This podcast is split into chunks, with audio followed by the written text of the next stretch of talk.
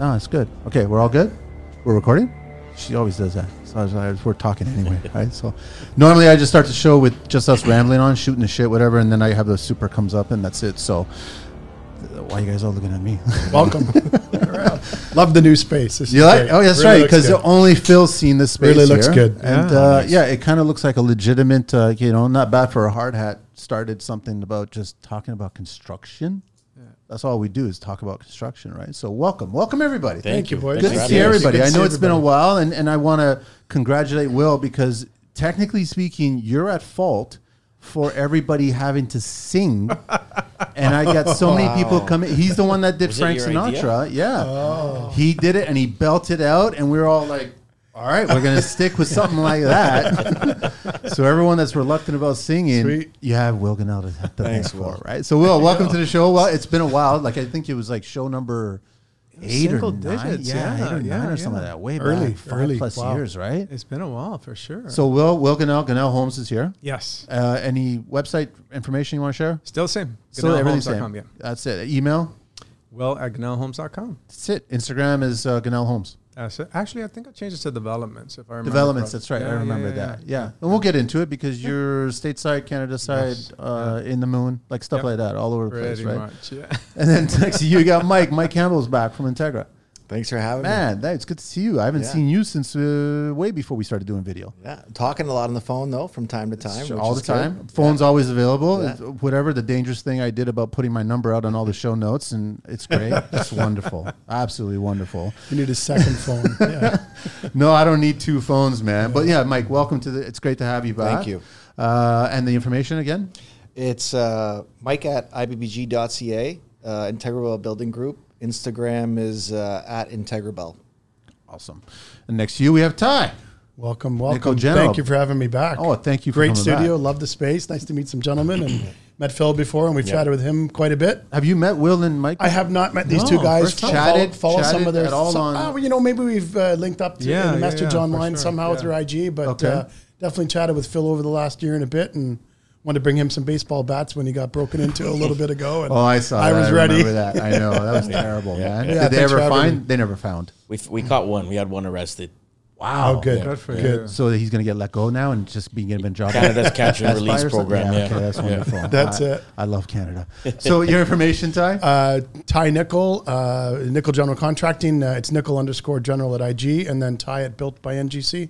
Perfect. Thank you. Yeah. And then we have Phil. Phil's back. Thanks for having me. Heavy duty, man. Yep.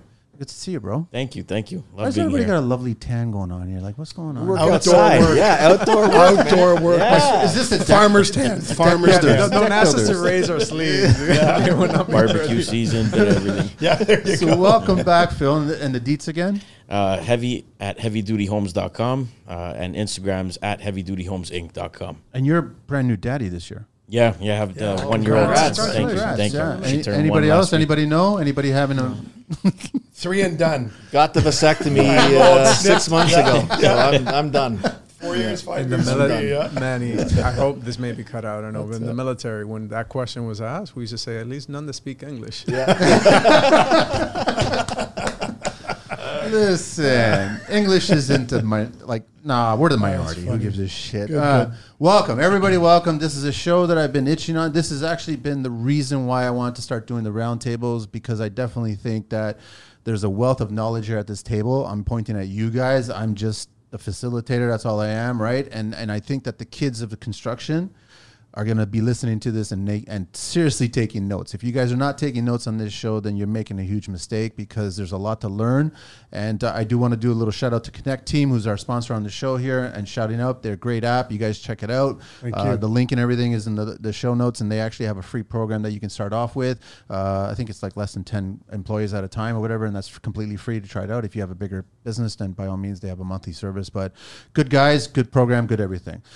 This is a podcast about uh, this roundtable is about GCing. We know what the life of a GC is all about, and I definitely want to start off with what was being expressed off mic just as we got started. How I don't think there's a GC out there that has not been burned by not having payment fulfilled on a job for whatever reason, and I've spoken highly on this show that as a GC, our objective is actually to finish a project that we promised to everybody. Like that's what we Mm-hmm. to do. We wanted to get to the finish line to prove our skills, deliver our crew, our product, our quality, and then that's taken away from us. Mm-hmm. And and I mean, and Phil, if you want to share what you do, which is which we all found out really fascinating, because I definitely am going to get into how you've already shared on the show before how you handle certain things, how Ty you've already handled certain things about the post dated checks, which I absolutely love, and I share that with Mike I as well that, too. yeah. That was so, so there's good. lots of great ideas here. So Phil, if you want to just let us know a little bit about how you handle a situation where a client it just payment stops basically. Sure, of course. Uh,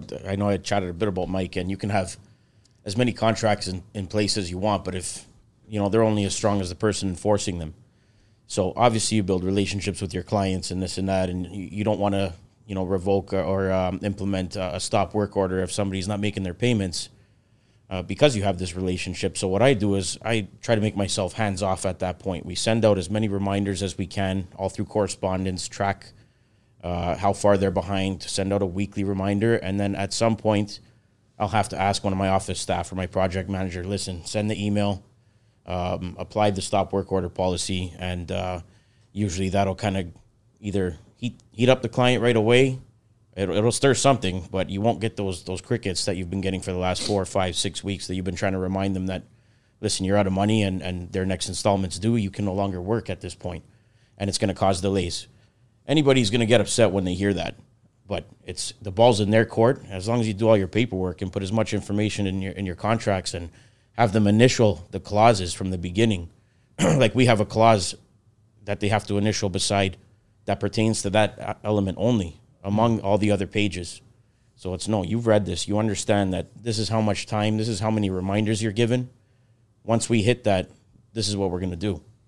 And there's really no going back from there, but You don't want it to get to that point. obviously not. We want to work efficiently. We want to hit our deadlines, uh, not have delays. We don't want to have these these incidents with clients. Sometimes they just don't have the money, and that's where the relationship starts to get entangled. But this isn't about a relationship. This is still a professional work environment between you, the client, and the project. So it needs to be handled properly. You can't take a beating, and you can't be funding things for free as a GC. Maybe when the economy's really good and you you have ten other jobs on the go, and you want to be nice to somebody, you can pull some money from other areas and say, "Listen, I got the project on the go. Go deal with what you got to deal with." But that's up to you and the client and your financial position if you want to take that kind of risk. Right now, what I'm seeing is that risk is not it's not easy to assess. Like you can take that beating. You'll take one on the chin because there's not workflow like there was. What I like about that scenario is that you're taking the emotion out of the equation. You've Yeah. sold the project on emotion and your deliverables and your quality. So you you are that face of the business, and you're bringing all that presentation to that. Yeah. But the moment that this is a reminder it's a business transaction, then guess what? I'm not your friend anymore. We need to resolve this business transaction. That's so that's why I like that you've taken out the emotion and you're letting somebody else, whether somebody in a company can find somebody that's either in the company or somebody that maybe handles this professionally. Right. That they can come in you for lack of a better word, call in a cleaner. Yeah. They're the ones that come in and they take care of this. That's their only focus. They Yeah. know how to mediate and work and, and understand the clients and the position. I know that, and I know that I've mentioned it to you, Mike, when we've chatted a few times on the phone, is that there's a perfect storm going on here. I, I'm sure it's not as bad as in the States. You guys probably might think that it is or isn't because you're in the States now as well. And, and Will, you've also been in the States as well. And, um, but I think Canada, the way things are set up and our bank rate is going up, and I, I think people are overspent and they're not realizing how expensive things are, are going and getting. They haven't um, set aside the right amount of money for the projects, but they still want the projects to be completed. Under budgeted, yeah. And they also realize that they definitely have to pay their mortgage, otherwise they lose their house. If they don't pay their line of credit, then they're going to lose their house or whatever's attached to that line of credit. So low on the totem pole is the contractor who's done all the work, mm-hmm. and they can burn that bridge. and, and you keep up with your milestones and you know it may not necessarily be their fault maybe they signed the project on a pre-approval and then interest rates hike and now they're upside down in the middle of the project so they're scrambling on their end they don't mean to, s- to screw you over but it can happen but you also have to protect yourself And I, if I, if I can piggyback on that, because um, for those, we had a conversation prior to that, and Phil had a wealth of information, and one of the things was about um, obviously being burnt on the job, but walking off a job. Yeah. And one of the things that Phil did very smartly is having that clause. And I just want to, Phil, if it's okay, I just want to clarify that. You know, we're not necessarily promoting walking off a job because you lose a lot of your protections. And one of the things that Phil did very smartly is in his contract, he included that clause with certain um, parameters and certain deadlines that he will have to meet in his side to make sure that he's protected Right. before um, any stop work order sort of happens. And, um, and even before he actually initiates any further uh, implications, he would send it to an outside, and I'm, I'm totally speaking on your behalf, and I'm sorry. Uh, he send it to an outside agency to make sure that all the milestones were kind of hit before um, any legal recourse will happen at Yep. that point. And then we still give them a buffer. That's great. So the final warning will give 48 hours. So once we send it off to our HR team, which we outsource, we pay them to monitor all our paperwork. Say, listen, this is our contract. These are the correspondence. Are we safe to to implicate this or to, to push this forward? Yeah, you're good. And then somebody else will send the email saying, okay, you now have 48 hours to come up with this, or the project's on dead hold. Everybody's coming out of there. There can be fees involved with that. Yep. You need to take everything up, pack up, and remobilize at a later date. You have other projects that are going to take a hit from it. So those fees also need to be discussed if there's going to be any. Now, does that mean too, like in that project, like if you're demobilizing, let's say, like I'm, I'm going through some similar stuff as we speak, and uh, I couldn't stop the work, had to let it happen organically through emails and contacts that has to come from the customer to me, and then you continue to do your contract. You're there, you're being paid for service, you're working through, and then you have to, you know, let it happen and, and go forward. If you're um, writing that into your agreements, Phil, and having the person sign that off, does that mean like to stop work order? Sometimes the clients have their own contractors that are on that job as well. Doesn't affect those people that you're managing.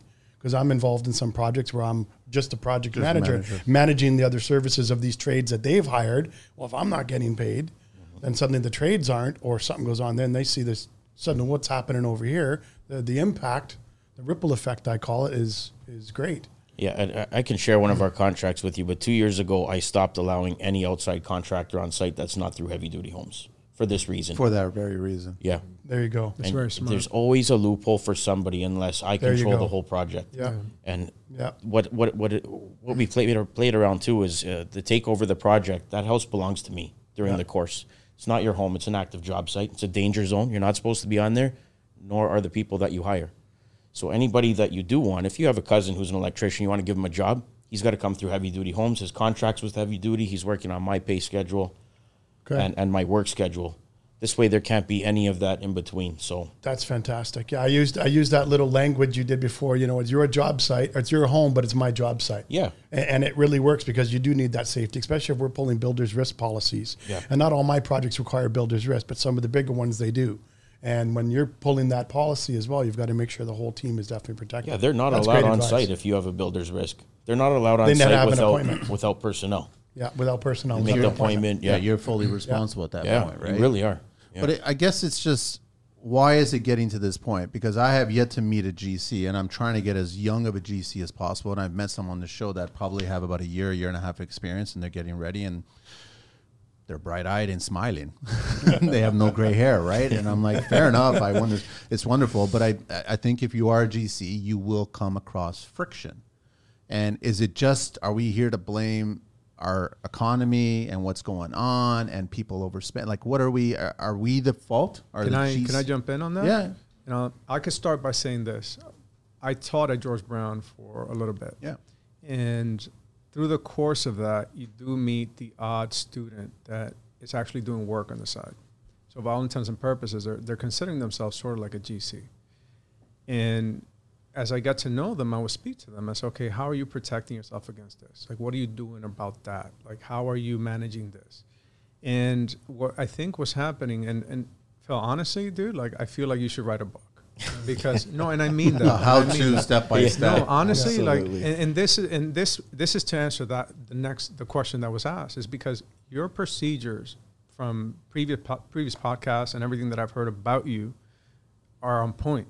Thank you. Everything they're, Yeah. they're all on Yeah. point. and I think that where we fail, where we fail, is that is not so much a lot of times the technical skill. I think that a lot of us are very technical and can do the work, but the setting up the business, is having the procedures, the having the protections on our side, clients and everything aside, we just don't have it.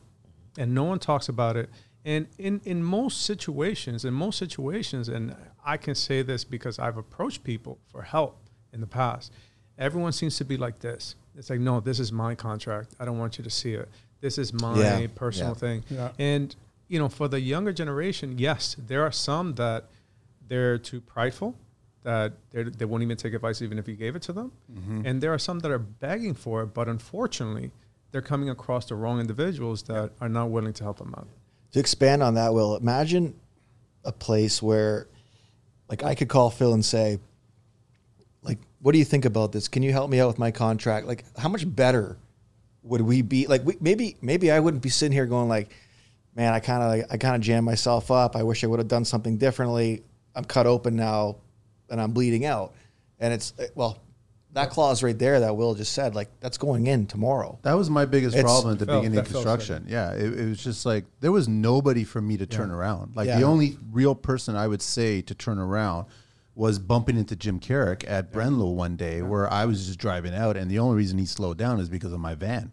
As Right, loud as right. it was at the time, he's like, "What the fuck is this?" Right? Like, what, who the hell are you? And I started that van. introducing and started talking to him. Hardcore. Right? Yeah. yeah, like you couldn't miss that van. But it gave me 15 minutes with Jim for the very first time just to shoot the shit and talk, right? And I would have wished for 15 hours to sit down and talk to a person like that. So I definitely think that at this table here, all five of us here are more than willing to anybody approach, any kid Agreed. approach Agreed. to speak and go here. I'll I'll buy you a coffee. I'll I'll sit down with you and uh, can I pass by and just pick your brain? What happens when this situation? And you guys are all like that. I think that stereotype earlier on, it was that hidden. I don't want to let you know because you're my competition. Yeah. But I think that's changing. But then also at the same time, it's changing. You're getting these kids who think their cojones are a little too big and they think that they can be bigger than you sooner than you.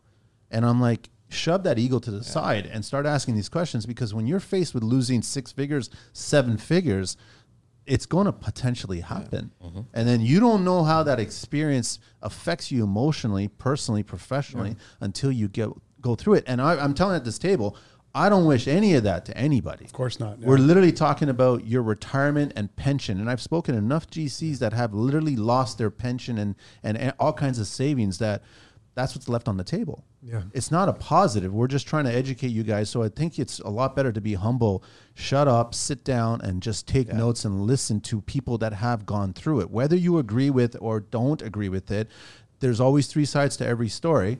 And just understand, try to get as much information from all three sides. Man, I got to tell you the story. It's about Jim. Funny that you mentioned him because uh, years ago, I, I was watching something on Instagram and it was about Matt Risinger.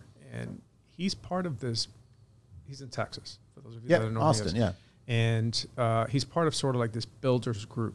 Uh, not officially, but in the area, there's a lot of competition. There's a lot of contractors, builders in a very small space, in some places a bigger space. But they have this gentleman, gentlemanly agreement in that if they're bidding on the same job, whoever wins it has to treat the others out for dinner. And it was funny because that, that stuck with me. awesome. That stuck with me. I like that. And when I met Jim, it's funny, I, I just like randomly somehow years and years ago, I, I ended up getting his email or something like that. And I emailed him. And he hates texting and all that stuff. So Yeah. he'll just call you. So he calls me and he says, Well, where are you? I'm like, Well, I'm on a job site. He says, Where? I'll come to you right now. Yeah. I'm like, you're crazy. But it was awesome having him on site. And then my my my biggest pride point ever was when I was going head to head on a project with Jim. I remember that. And you know, it was awesome, honestly. And and he says, Well, are you quoting this job? And I'm like, on this street? Yeah. He's like, okay, so am I. He's like, may the best man win. I'm like, great. Whoever wins buys dinner.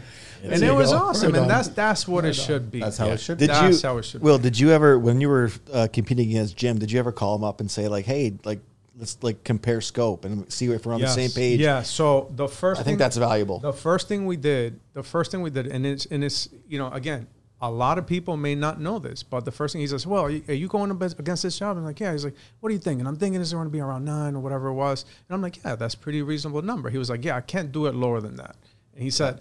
I, I can't. He's like, why don't you take it? And I was like, no, we both gonna take it. We're both gonna go at our numbers and see. None of us got it. Mm-hmm. Like things kind of fell through, and this can be cut out or not. But there's a there's a bigger there's a bigger conversation here. Is that you know he says, well, like look, the way we used to do it back in the days, this kind of for here, Manny, you, you judge. Um, the way we used to do it back in the days is that we used to be part. If you and I, if all of us are in the same sort of area, and you know we got X and Y jobs, like we used to get together. And Yeah, if it's we awesome. knew Yeah. that, if we knew that, hey, if Phil, you're busy, Manny, you need some work, it's like, okay, you know what? We're gonna go high.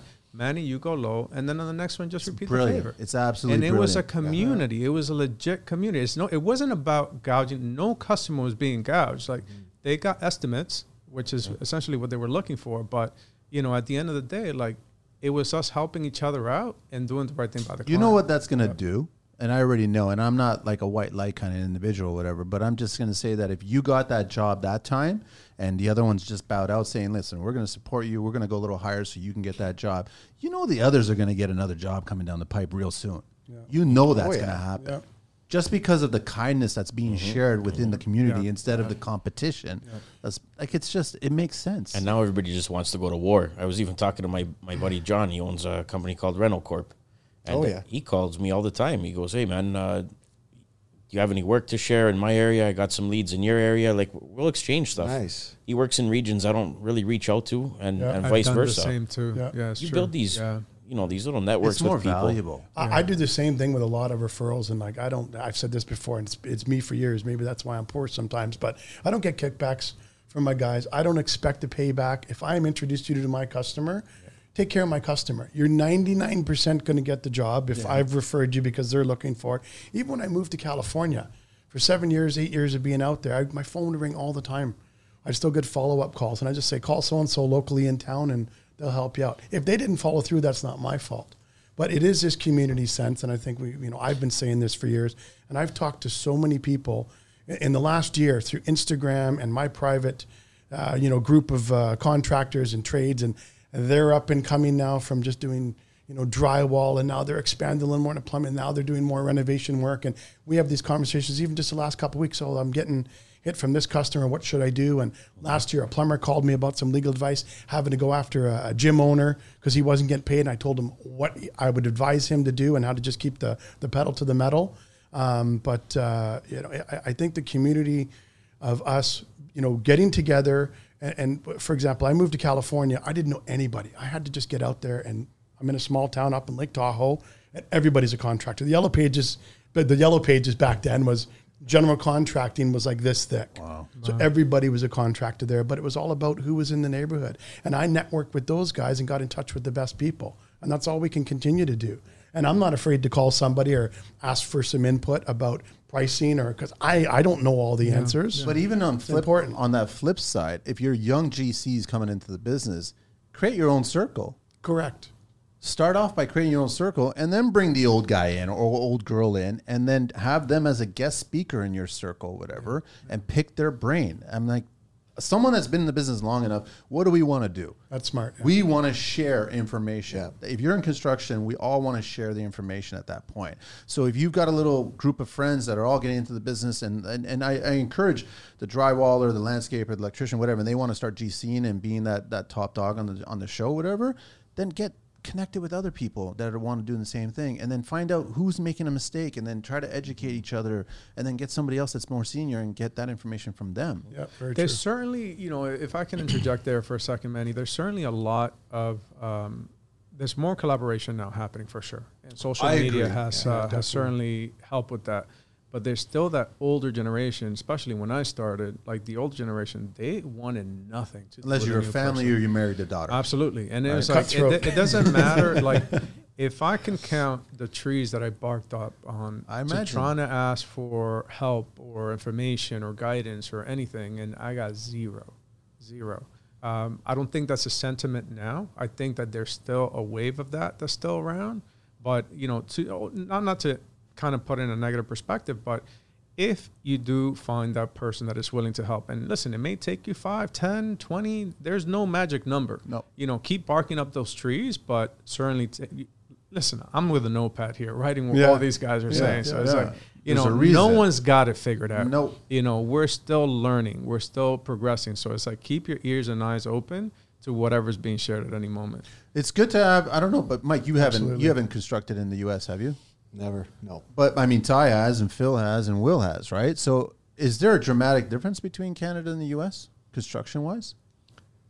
Using digital platforms in our industry is becoming more common, especially among the young folks, because it improves efficiency, prevents mistakes, and overall makes our lives as contractors easier. This is why we partnered with Connecteam, a platform built to manage, train, and communicate with your team. Connecteam's desktop version gives managers a live overview of the business to track work hours, create schedules, make sure the business meets compliance, and so much more. Employees just download the app to their mobile to clock in and out, share safety reports, and get updates all in one place, ensuring they've got what they need to perform at their best. Connecteam has a free plan and a 14 day free trial. Try them today by checking out the link in the show notes. We can share the jokes to begin with and then get into the real goodie after that. For me, for me in California, uh, it was uh, rolling into a new system. I had shut everything down here in Canada and went out there and had to start fresh. Like I had nothing. Brand new. I could work for family. I didn't have a green card. I couldn't start a business. Um, I had to be a resident in order to register my California or get my California contractor's license, and then my Nevada contractor's license. Then I got my concrete contractor's license in Nevada, open platform. So it was a learning curve through all that. And then same thing, workers' comp insurance, all those things. But those fees were high all the time. Very like high. I paid so much Very money high. just in fees. It was like, oh my gosh. I know, find per, I find permitting to be very expensive. Uh, drawings and permitting and, and design fees and everything before you start a project is about three four times the cost of here. What it is here. Wow. Yeah. The other thing, the other thing that I found for me, for me, it may be different for you guys, is that I found the when it came time for the drawings. You know, I, I used to watch, for example, um, a lot of the videos that um, I'm blanking on her name, Building Science Club, um, Building Science Fight Club? Building Science Fight Club. Okay, yeah. Um, Uh, I, I, I I'm know you. blanking I on the totally forgot the name. of it. Yeah, sorry. And I used to say because she would review these plans that would have all these uh, specs on them, and I said, "Man, like, wouldn't it be awesome to have those types of drawings?" And and it may be me, it may be me, but here in Canada, compared to the drawings that I would get in the states, are vastly different. Really, you know, huh? when it when it comes to sequencing, and I'm not talking commercial job because it's pretty normal to see them in a commercial job, but I'm talking residential. To see the sequencing on every single detail, like how is this window being flashed? How is this being terminated? Yes. How is this being approached? Is mind blowing. The backside of a crown molding. Yeah, and anything. that's that's yeah. not to say that you know improper practices aren't done. Uh, that's just poor supervision. But every single detail is on the drawing. There's more left to the GC on site here in Canada yes, than there is in the absolutely, States. absolutely. The drawings here are very vague. The last Yes. couple of projects I've been involved in, even with my own architects that I have relationships with, I'm like, can you add a little detail? I need a couple of Yeah. for But the that guys opens up more can of you know, and then they're like, for well, they haven't paid me for that much. I'm like, then I go to the customers and I'm like, okay, we're engaged right now. We're moving forward here. And the architect's telling me that you haven't like paid for any more detail. Well, you'll figure it out. Uh, What do you mean figure it out? We need, we need to know what the detail is like exactly, or you're just going to blame it on the guy who installs it if something goes wrong. Cause we haven't done it in, we, we, we've done it incorrectly. And you're right. The details I do remember in California, Nevada, seismic, even Vancouver, when I was building on Vancouver, Yeah. like, okay, this is how it's flashed. This is how you cut it. This is how it's installed. It's almost Detailed. dummy proof. It's we in the Yeah. military we would have called it Barney style. They break everything down Barney style, where it's like you follow the sequences and you're pretty much golden. And you know, obviously, like on bigger residential projects, there's always like every trade has to do a mock-up. Yeah. Every single trade has to do a mock-up. That's not the And- case here. No, But you don't have the money for it. You will never get the approval of the budget. just. You'll be budgeted out. yes, you will. Yes, you will. That's true. I remember sadly. seeing mock-ups a Yeah. lot, especially Yeah. stuff in Tahoe. Yeah, Guys Yeah. were quoting on things like, "No, don't like it. Take it down." Yeah. Like, okay, was there was there original Barney? Like it was an actual soldier named Barney? Or what? No. I don't know. he wasn't purple. you got the crayons here, so I don't know. Hey, they're just there for set. Where did you dressing. build, Will? Where did you build, or, or So- where are you contracting now? In the So States? all over the states. I, Okay. you know, I was talking Phil out Florida, uh, Nashville, um, Boston, DC, oh, amazing. um, Baltimore. Um, so it was kind of all over the place. nice. So Very it was more on the consulting side, Okay. but we Yeah. got involved like because because a consultant is different than actually being the general Yes, contractor. So yeah. you can consult, but you can't contract. Yeah, you have to hire the contractor. but the funny thing is is that everyone has a, con- a consultant there for everything. I've been right? I would advocating for consulting up here for the longest time. Why don't we have more Listen, consultants Manny, to Manny. educate the bridge? Manny, Yeah. if we had the services that they have there, for example, like I would be on projects that I was one of five consultants. wow. The architect will have a consultant. The builder will have a consultant, the GC will have a consultant, the developer will have a consultant. Like everybody that you can like, and I'll be one of five. Wow. Canada, example. Canada's a very DIY Yeah. mindset. Yes. Yeah, and when you go there, it's like Figure this, it this meeting of the minds, and it's like everyone's sort of like protecting everyone to the benefit of the end user, to the benefit of the client. The client, homeowner. right? Who you're But the client for. here is thinking it's just numbers. It's more It's money. money. at It's that more point. money. I don't have we, the we money. opened up the show talking about not being paid. Correct. And now you want to add another line item Yes. to the job, mm-hmm. which is just like I mean, how many times have you guys had conversations with clients where it's like, do we really need to be paying you and this to take care of that? Yeah. I know, but then you know you go you go into his point about um, you know the architect, and we've all been through it. Where I start out with a set of drawings, and by the time that I'm done, I'm doing a design build. Yes. Yeah. because there's not enough Yeah. detail and then the amount of time listen our job is hard enough just figuring out what's actually on there Mm-hmm. uh, because a lot of things work on paper they don't necessarily work on the construction Looks good side. on paper, yeah. and that's just the things that are on there then you add all the things that are not and the amount of hours and time that you're spending figuring all that stuff out like how do you even begin to charge for that Yeah. is, is a bigger question And that's what I hate a lot about about that exact thing is you could like the way that you're going to perceive that, you're going to put all that time into that. You're wondering like is the other guy that's competing against me doing the same thing? He's going to be a couple hundred thousand lower. He'll Like, be dramatic. I'm going to get I'm going to get smoked on this, but then, you know, the client's going to in the end the one's going to take a beating. And like that that's what I find which is really frustrating is a lot of times we go into a house uh, pre-construction, we'll talk to the client and go over scope. And I wonder to myself, I'm like, okay, the guy that's competing against me, like, does he use Buildertrend? Is he on CompanyCam?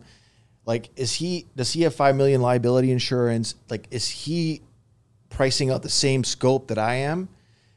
And I only I only pray that they are because how else like how how do you uh, Apples how do you apples. compete? How do you like this guy's a hundred grand lower than me, but like, did he for, like what are we doing for the kitchen here? We have no specs on. Like, are we putting are we doing pullouts? Are like there's so much information that gets lost, and a lot of guys just go, eh, it's gonna be five hundred grand, and you're looking like, how, well, how'd you get to that number? Like, What What are we talking about number wise here, guys? How many years you guys all been in the business now, GCN? Uh, Bill? this is my going into my eighth year on my own. Ty? Since 1987. I'm probably the oldest in the room. I don't know. Maybe. No, you're not. I'm he doesn't he 55. doesn't look oh yeah, old yeah, though. yeah, he doesn't You're, look you're a old. little older. Know, I than, know, I usually, know. I'm the oldest guy. It's my uh, it's my, my cream, Mike? my heavy duty cream that I use. I've yeah. been so 20, 25 construction years cream. in business for eleven.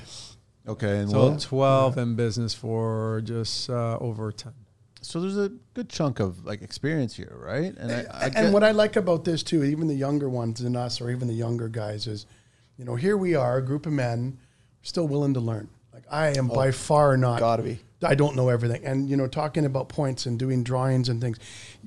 We, I I live, eat, breathe, sleep. I can tell you about sites that I've been on from ten years ago, because I was so intimately involved with them, as I'm sure you guys have been. You're going to be like, I remember that there was this detail once we had to do, Yep. or this I had to do on a drawing, and the clients really don't appreciate that time. They really don't. And when the architects are leaving it to just like, well, figure it out, man. They haven't paid me for it, so figure it out. I'm like, you're losing your mind on the site. Can- can- and then you're talking to the engineers too. Same Yeah, thing. Like, yeah. can you verify this? I'm like, well, you're the engineer that needs to sign off on this, so I need you here. Well, the client now, uh, I need to charge a client. That's between you and the client. So if they haven't got that figured out, there's more money in the budget because they'll charge five hundred dollars for every visit. we're all guilty of that, though. Yeah. We're For all sure. guilty of overstepping our scope and contributing to other people's scope that we shouldn't be doing. That's taken away from our scope. Fair enough. Yes. We do it all the time. Yeah. yeah Why do we do that? Because we're trying to people please and we just want to try to achieve the job and finish the job. do our job because really we well. care. I, I think care, it comes yeah. down to we care. Like I've done drawings Yeah. because it was faster Same for here. me to do the Sure. drawing than to get the approval. Everybody else has done drawings? Mm-hmm. Yeah. like I don't have Yeah. a BCIN number, but I've done drawings, right? And you Yeah. sneak it in just to get it going. But we have to stop doing that. But I want to ask all four of you gentlemen, why a GC? Can I go back Go, go, for go, one back second? for I just want to back Yeah. up because we all said kind of the time that we've been in the industry. When I started, I always thought the 20 year mark was like it. Like I felt like I maybe know it because it's You'll 20 know everything by 20 years? I, because everyone that I was dealing with, I was managing a very big site. I was managing a very big site when I when I started, and everybody there had over 20 years, and yet you know mistakes were still being made, and I was like, what the heck? Like, what is the magic number? behind the What is ears, the magic number? And I just want to comment on that for a second because Phil, like I think you said eight years, Mm-hmm. right? I just want to pause on that for a second because it's not the years Yes. It's the the investment. And I want to say, and listen, we haven't really met up until now, and I just want to make that very clear.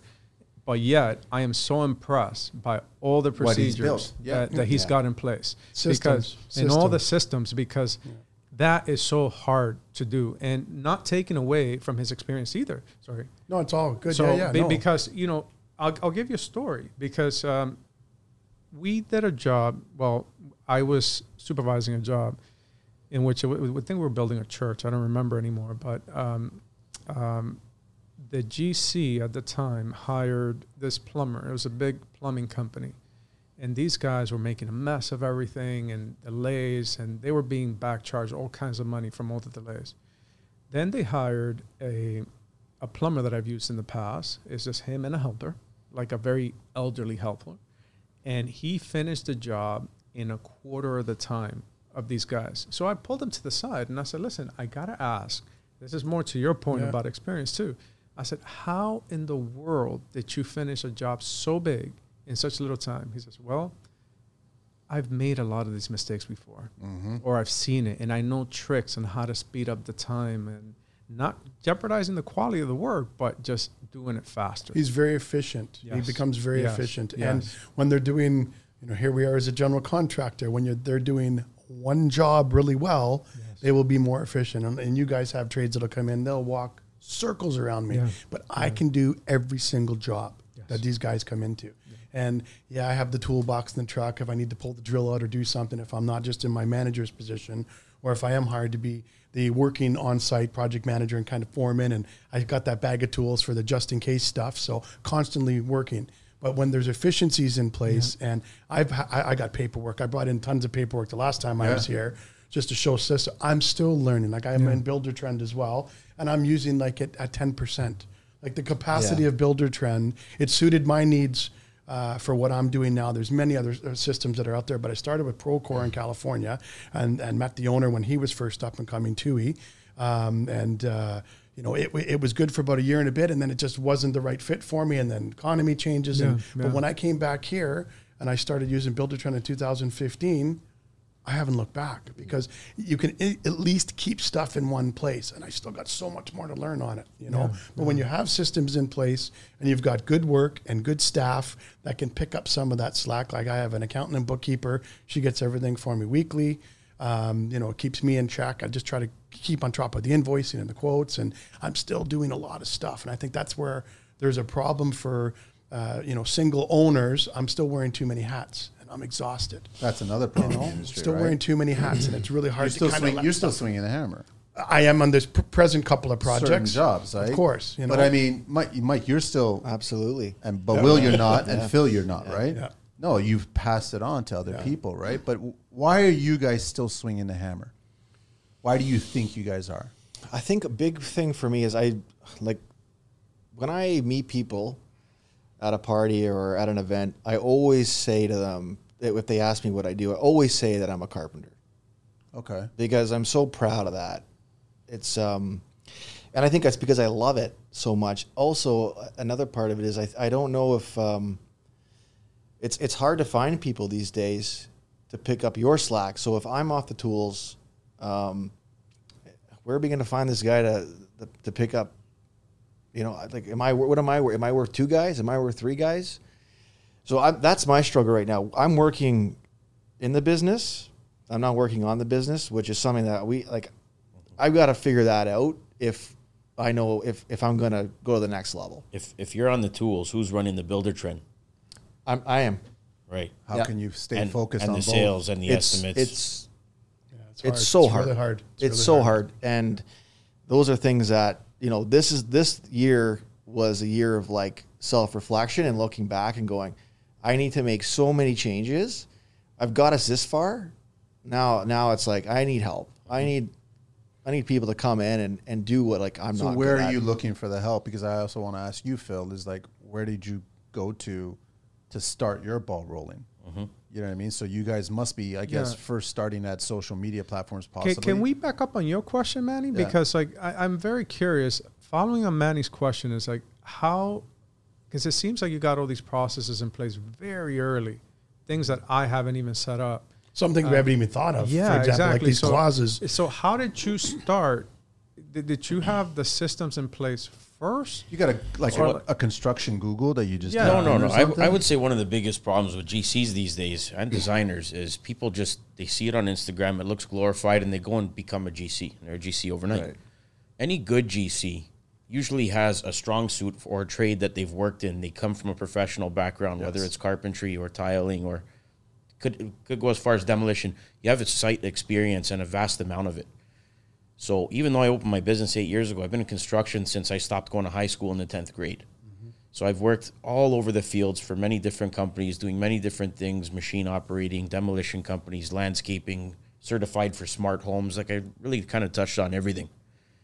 And then when I figured that uh, I was I was working in the union and uh, I was living paycheck to paycheck, and then one day I'm just like, you know what, I I know how to do this. I can I can do this on my own, and I know how I don't want to do everything because I've worked for all these companies before. I've dealt with the clients. I've dealt with the with the suppliers. I've dealt with uh, fellow coworkers who were disgruntled. I've dealt with owners and bosses of all kinds. I knew exactly what direction I wanted to take myself in. So, uh, even though uh, there was a lot of kind of um, un, I don't know if I'm saying it right, un, unknown waters when I started, there's a lot of direction that I had, and and that's what helped me large. So basically, looking at what you don't want to do and what you don't want to get into negatively, Right. drove you to go and find positive. And that's one of your questions is what makes a bad contractor? Because Yeah. in turn, that's what makes a good, good contractor. I truly believe that. Yeah. So you just got to pay attention to who's actually doing a bad job. Don't overthink it. Just do the opposite of what you know doesn't work. In today's economy, doing a bad job is basically just delivering the bare minimum to Right. satisfy the client without pushing them to a legal standpoint, right? Where you do deliver everything and it works and you've achieved what you said you're going to achieve, but is it worthy of what you Yeah. wanted to achieve? And I put in what 14, 13, 14 years in fields for different companies before I figured I was able to go off on my own. Now these younger GCs are just becoming GCs. Well, I, I got a gripe with the younger GCs. I still want to get into. it. So, Mike, where, where are we? Like, where are you starting to figure out where you're going to look? Because it's a big. Okay, first of all, I think it's almost like this is. I don't want to poke fun at AA or whatever. It's almost like an AA meeting. Like you're actually acknowledging the fact that your business is not running properly. Yep. So there's something wrong with it, and you're being vocal about where do I so- start my problem solving. So where are you starting your problem solving? So as far as um, so I did uh, construction engineering management at George Brown. Okay. I think that's like a pretty good start. Um, I, again, you can take what you want from that course. I thought it was fantastic. This is going back 20 years since I was last there. Um, I think that's a good starting point. What do you think, Will? I, I, I would agree with that. like, I- The curriculum is pretty is pretty nice. and I don't like because I don't think I'm in a place where, you know, do we do we go out and hire a guy for like 95k a year, Phil, to that's what I did. That was my first step to get off the tools. It's but the, it's the thing that I can that I'm worried about. Is it's risky. It's like because now I gotta I gotta keep this guy super busy. But mm-hmm. again, to You Phil's gotta point, it's work. like now But now but, your but time's now I can do it. yeah. So So now you can focus it's on the. Business. it's just a scary jump. I got to make the jump, and I think the right move is 95 grand a year. Project management, minimum five, six years in residential construction, and then take it from there. And that's where real business ownership takes balls and bronze because Yeah. you're literally going to jump off the deep end with both feet. Yeah, yeah. Literally. Yeah. Literally. But let's paint a picture here, and uh, I'm going to use Mike here as an example, and because I I've I've done that mistake as well, where when I was starting off, I hired that that PM. At that time, I, it was it, even at that time it was about ninety something 1000 um, and they seemed to check all the right boxes, seemed to talk the talk, We're all Right. performers. but Right. cost me a ton of money in me looking over his work, mm-hmm. fixing his mistakes, like and and and and and and and and and, and so someone in his shoes, because I've been there, where you make the sacrifice when you're starting off to That can make or free break you. yourself up. It, it was it was hard times for me because mm-hmm. and that was one of like three. Yeah. and each one was worse than the than the next one. Yeah, I'm not saying you won't take any to the chin. That's that's another part of being in business. But I mean, you have to you have to interview so so detailed. Uh, and the way I hired my project manager, my first one, amidst twenty something applicants, he was the only guy who was able to teach me something in that one hour that we sat. And it lasted an hour because we just kept talking, and I kept learning more. And he was he was detailed and he had worked for companies that had worked in the US. Like he was directive in every place I wanted to go. And when he started teaching me things about what he knew and his experiences, and in my head, I'm like absorbing. I'm like, okay, this guy, he's somebody I can bounce ideas off of and build build my business with. That's when I took the risk. The other guys were all the same thing. They came with paperwork and resumes and this and that, and everything looked good. But everybody just sat there and answered the questions I asked. Yeah. He was the only guy who stepped up, and Is a resume really valuable? I wouldn't say so. That was my first In construction. yeah. I think it's experience and how you you know project yourself to the person you're interviewing, and you know it, it has a lot to do with that. Their ethic, did they show up on time? You know, Yeah. Are they, I don't I don't like to hire smokers. You know, I'm not a smoker, but others they're constantly looking to go have that break, like it's all the time. Mm-hmm. By You the way, know, there's, so there's some construction. I saw the cigars. cigars there, yeah, yeah. I, I don't know if I. You guys told- are all welcome yeah, to take I- them as many as you want. I don't know if I told you this, Manny, but like, there was a time that anyone that I would interview, like, post all those experiences. What I started doing is like, I didn't want a resume. I said, meet me at this point. Yeah. You're gonna ride with That's me. That's the resume. And then I would have them ride around with me for a full day, and it was me, you know, just seeing what their vibe was, seeing what they were talking about, seeing what their interests were, and we would arrive at a site, and I wouldn't give them any direction, and I would just see how they're looking at problems, Yeah. what kind of suggestions they're throwing out there. Are they being proactive, or they're just standing around like a log? Or you know, if they see something that's hazardous or dangerous or whatever, are they taking initiative? And that's towards the end. That's how I started actually hiring my people. Is anybody coming into the business offering a trial period, a free trial period? Like, are they? Wi- okay, I'm just asking because I know we talk a, like a lot of people are like, just donate your services and just you know prove your worth for and free, yeah. work for free and all that. But that nobody's doing I, that. I, right? I would pay. That's For what that day. That day that they that they were with me, I will come up with an amount. I don't remember what it was anymore, depending on the role. Let's say if it was like a laborer, so I'll give you two fifty. Consider this a paid interview, Mm-hmm. because I wanted them to bring their best foot forward, and to like actually be in the game. And I said, listen, like you can either consider this as a freebie. Like I'm saving myself a ton of money in the back Down end the end. For by sure, not yeah. hiring That's- this that's a person. great- great so I was there. like, you know what? Take the 200, 250 bucks. Like I'm okay with that. Right. But I, at least I know what I'm gonna get. You know or you're have going to them do into something yeah, yeah. small. Like I had Yeah. a trim carpenter once. We have in-house divisions for a lot of our, our tradespeople, things that are not mechanical or, or heavy. But uh, I was hiring an in-house trim carpenter once, and uh, I said, "Come to my office. Uh, I'm gonna have you. I'm gonna have you make a door from scratch. Just just mill it, make it, That's a install good it." test, by the way. I had a framed office in the back shop, ready to go, two by four wall, all the material, raw material on the floor. He took two and a half hours, milled the door, everything was perfect. Like, okay, I'll give you a, I'll give you a condo to start. We got something coming up 10, in ten days. And then I threw him the condo, and he, he took forever on it. But the job was perfect as Okay. as the door was. So I can, can't really complain there, but it is what it is. You can't really do it for every element, but I mean, you could have a tile setter go to one of your sites and lay a shower, but if he if he fucks it up, what are you gonna do? Yeah. Trouble. Yeah. One thing for me money. I did early on was with co- you know, carpentry again is uh, they want you know thirty bucks an hour, thirty five to start, and like I need you to go make me a three step stringer, you know, for just for a deck or something else. If they could cut a stringer in like less than thirty minutes, they're doing pretty good. But other than that, So, You know? I, I- you know, and thank you for saying that. I, I just want to answer your question, Manny. You asked what is a GC, Yeah. And you know, everyone kind of knows it like as a. I, I don't know. I may be. I'm speaking for myself here as an orchestra director. Um, I, I like- Maestro. I A say that all the time. Yeah, I like to equate it to a 911 operator, where it's like knowing who to call and what emergencies and good how to do it. Yeah. And I'll tell you why, because to that point of like a shitty towel setter that you know you may hire, it's like knowing who to call. Mm-hmm. Because again, like it's taking the time vetting people out. It's it's being on the job sites enough. Like And Instagram's to super see deceiving. exactly. Oh, and and Oh, I feel, yeah. I feel bad for the for the new GCs coming out because you know they're guided. You know they think, and I know because I've seen it at school. I've seen it at school where they think like, listen, you know, I've got this job. I'm gonna take it because you know I I can go on Instagram and find a towel setter, find this. I was like, good luck, good luck. I said it takes time for you to see who is actually good, to have a, a primary, a secondary, and to know who to call. This is why homeowners are trying to be their own GC. yeah. It's so Pick tough. trade. Instagram's the worst resume I, out there. I Yeah. hired a tile guy a couple years ago through. So when I was really busy a couple years ago, this year has been a change for me. Um, you know, these couple of big house builds. Uh, one got canceled. Um, I have another small project out towards uh, Bancroft getting ready to get started. Um, it was a bit of a shift for me because I was being hired to be on the site. I was the one, you know, from my company. So I've kind of let my guys run the rest of the things as the packages have been put together and, and the scopes of work. And I give my guys a job site binder and then go through the scopes of work and they can manage the other trades that are coming in. And it's relatively smooth because I have a system or Buildertrend and a couple of my guys are older. They don't like the systems. They don't want to use it. So as long as I get the message or text, I'll input it. But there's my day. Who's running the system?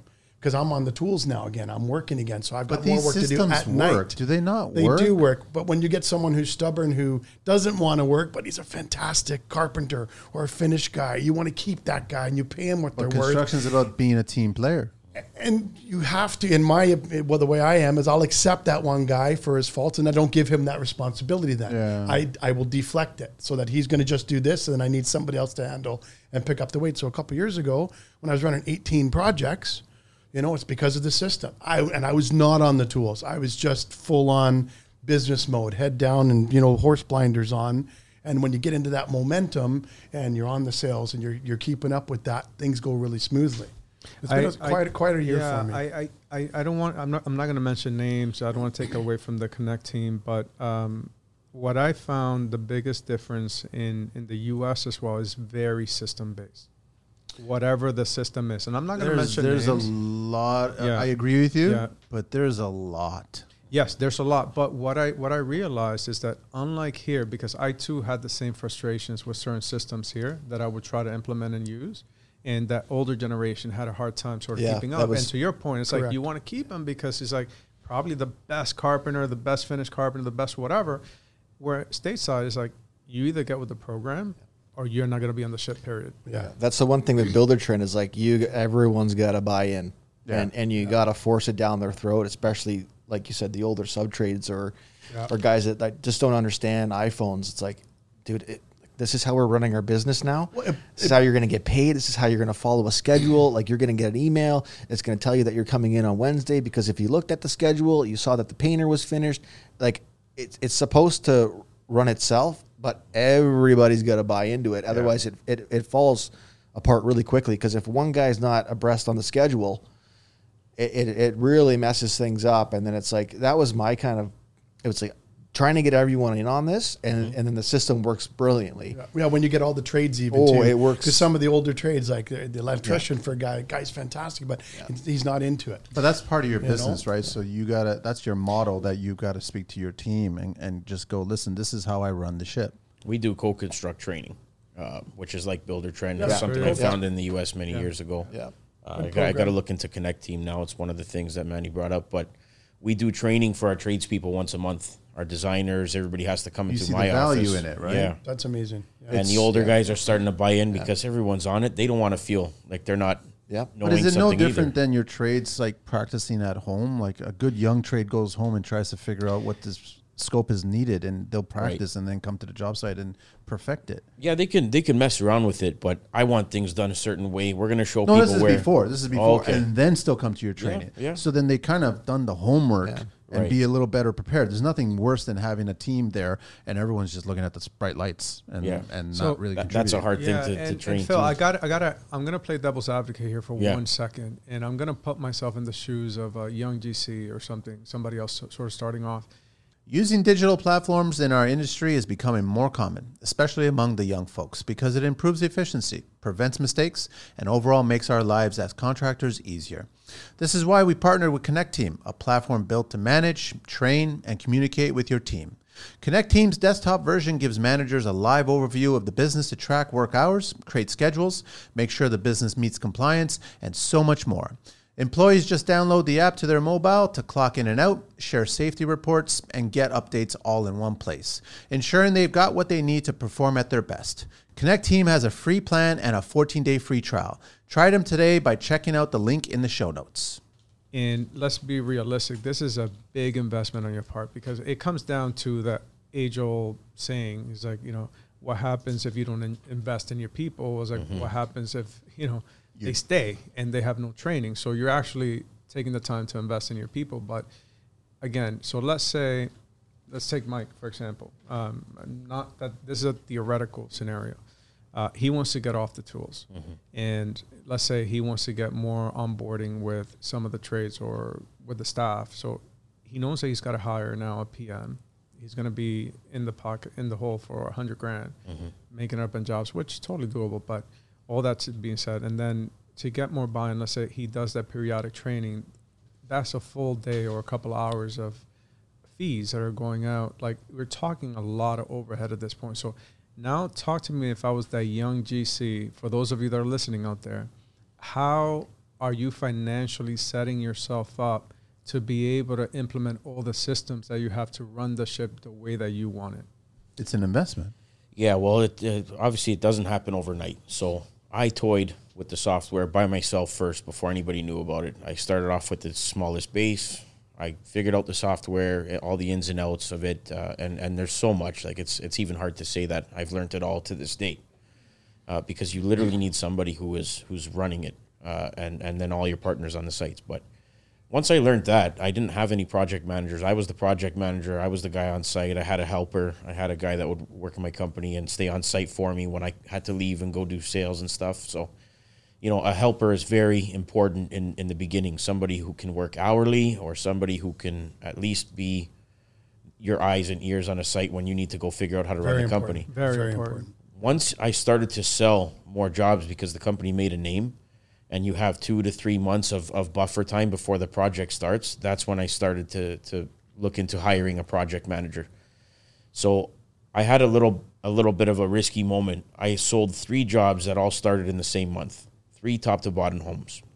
And I said, well, what we're going to do, his name was Steve that worked with me. I said, Steve, we're going to hire a project manager.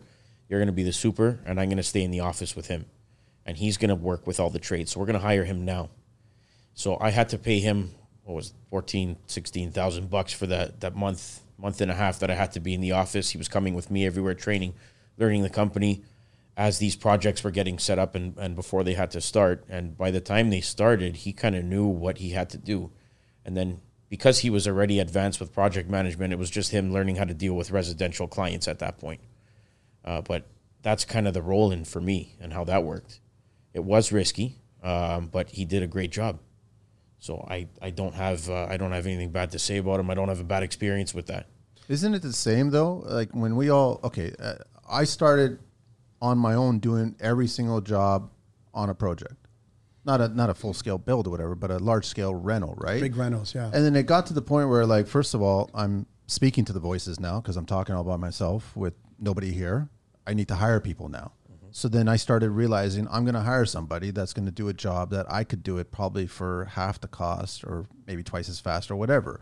But I quickly realized that I'm going to let go of that job. I'm going to let go of that job. Is that not our job as a GC to finally let go and give it to somebody else to handle? Be able to pick and choose your work, Yeah. uh, Yes. but not throw it away. Work with other people in the industry that want that work, and then when they get things that hit their plate that is kind of out of their scale, hoping that they'll throw it to you. So Comes back, yeah. you kind of just do a full circle of everything, and you got to be well rounded, which is what I, f- I find the hard these days is I'm not finding guys that are well rounded anymore, uh, both in, in the trades and GCs They're and too quick to climb with. down the hill, man. Yeah. they're way too quick. Yeah. And I want to go back to that point where I'm not saying all, but a lot of the younger GCs that want to be getting into the game, they want to. They they're probably listening to you, Phil, and going, "Okay, it took you eight years to get to this point where you know other people that have been in the game longer they're like well i want to get it to four and like okay listen just slow down you don't have to be i'm finding this year in particular from speaking to some people there's been a lot of takeover jobs mm-hmm. so these young jokers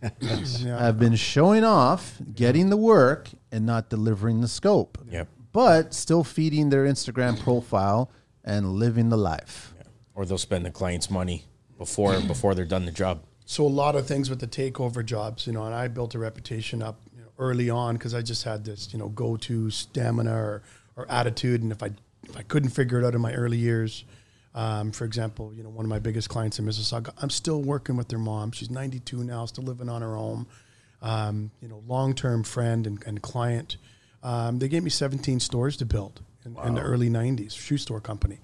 And uh, it was fabulous to have that experience. But I was a go getter and hungry for it all. And I could, I could do this amount of work. And then I was managing other trades that they were having on site in the shopping malls before it got really hard with unions. And then I would have to hire that one union rep to come and help me do the work. But I think finding the balance of the right person, uh, and then you have to just, you know, when you hire that person, you have to trust that that job is going to be run efficiently to the best possible way. And then if you're doing your walkthrough, hold them accountable to bring the, your standards back up a little bit if things were missed, and not turning a blind eye to eye to stuff, but making sure that the standards are being held, that you're walking away and proud of your work, and that they've done a good job, and they can only learn too. They're not perfect by no means, but that they've done their best for you for what we're paying them for. Um, and, and that they're holding the line for you too with the trades. Are they on schedule? Are they late? What's going on? Um, it- it's tough, and they want top dollar, top dollar. Everyone does. You know, right out of the everybody does. gates. Right, right now, I'm finding, you know, I'm still getting emails. It's emails short money though, huh? regularly. Short, It's, it's it's short money. It's it's not long term. Like you- Correct. You, talk Correct. about twenty years, and you're still scratching the surface about what you're learning. Correct. I find that these kids want this big paycheck right now, Right as now. if it's a lottery ticket, and they just have that big check Yeah. standing there. I just got this ten million dollar job, and look at how amazing I am. I'm going to Bali now. like like that makes no sense. Yeah. It's short term at that point. yeah, and I'm I'm in the long term. It's like I'm thinking already for work in the next year, and what do I want to move? I and think what am I any going to do for the successful winter GC time? and- you're thinking about, hang on a sec, I just did a job for somebody. I'm so and so. I'm at this age. I did a job for somebody. In 20 years, my business and my brand is going to be so big. I'm going to be doing a job for their children. Keep popping them out because they're going the to be future clients. Yeah. Like that's the long term game, right? So, and I go back to, and I'm not saying it's going to be young or old. Why do GCs not answer their phone? Like in today's day and age, how literally we're a step away from. I know exactly where all you guys are. Yep. Like I know exactly where you guys are. It's like why do GCs ignore the phone? Like when you send a text and it doesn't get replied right away, They don't have the answer and they don't have experience. But then just learn the experience and find the answer. Is am I being They, they, stupid? they bite off more than they can chew. They get overwhelmed and then with the the sense of overwhelmness that surrounds them um, they lack the accountability to face the problems a lot of times as they come one of the things that i told that i used to teach one of my supervisors very early on because he was a lot of times he was very eager to pick up the phone and and i said listen there's nothing wrong with that but just don't be pressured to give an answer so Yes. I, I, I told him the golden rule. The golden rule: if you don't know the answer, and if you need to think about an answer, say, "Let me get back to you on that." 100%. And I will make him repeat that over and over and over and over and over. So, Let me get back to you on that. I don't have the answer to that. I'll Yeah. get to the bottom of it. I'm going to speak to somebody. I'm going to get to the bottom of it, and I'll get back to you. It's, it's our job to calm the situation yeah, down in the yeah. meantime. So you Yeah, answer the phone, you calm it. because the otherwise the imagination gets the better There, of them. Yeah. exactly. Because the lack of response, now they're thinking worst case scenarios. They're thinking like Yeah. all these negative things, and what what could have been easily resolved by Mm-hmm. just you know listening, just even listening, now roller coasters into this monster like a lawsuit or whatever the well, case their may be. imagination Yeah, just runs absolutely, rampant. That's all it is, and they're Yeah. wondering what's happening at that point. Yeah. I think a lot of GCs too, like you know, for myself or you gentlemen here, a lot of the other trades are for the young ones coming in there, they don't have the personality for it either. Yes. They don't want to deal with customers. I have trades who They're specifically not being say taught communication skills. it's though. it's definitely communication skills, and they just don't have the nature for. They're like Ty, how do you freaking do it? Sometimes I'm like, I just do. I don't know. I, I'm I'm that coach or that that uh, you know marriage counselor. You know how many marriages I've saved? I'd lost two of my own, but I've saved so many. When you go in there, like who's paying the bill now? The wife is like, how much do you need? You know, you're saving the bad marriage. record, Ty. It's a- not you a bad no. record. But it's it's they don't have the confidence. They're they're not a people person. They they're they're afraid of the communication. They They're are. afraid of being accountable. Um, how to put out the fires and you know or, or communicating something incorrectly that they, they perceive in a different way, especially by text. Stuff will come in by text messages and like, okay, I'm going to read this three times over just to understand where she's coming from. And from a recent experience, just you know, brand new homeowners, they're freaking out about some stuff. You know what? Stop type texting and start voice texting. Voice texting can because work too. because go That's back to the imagination. They'll Lose the read it and they're like, oh my god, that comma should be no. that should be a cap. No, just voice it, man, and send it off. I know in Canada, the states right now is better off, but I definitely believe that Canada is headed towards what the state went through in 08. It's going to happen, which means lean years are ahead of us. What are you guys preparing for regarding lean years coming down the pipe in the very next near future?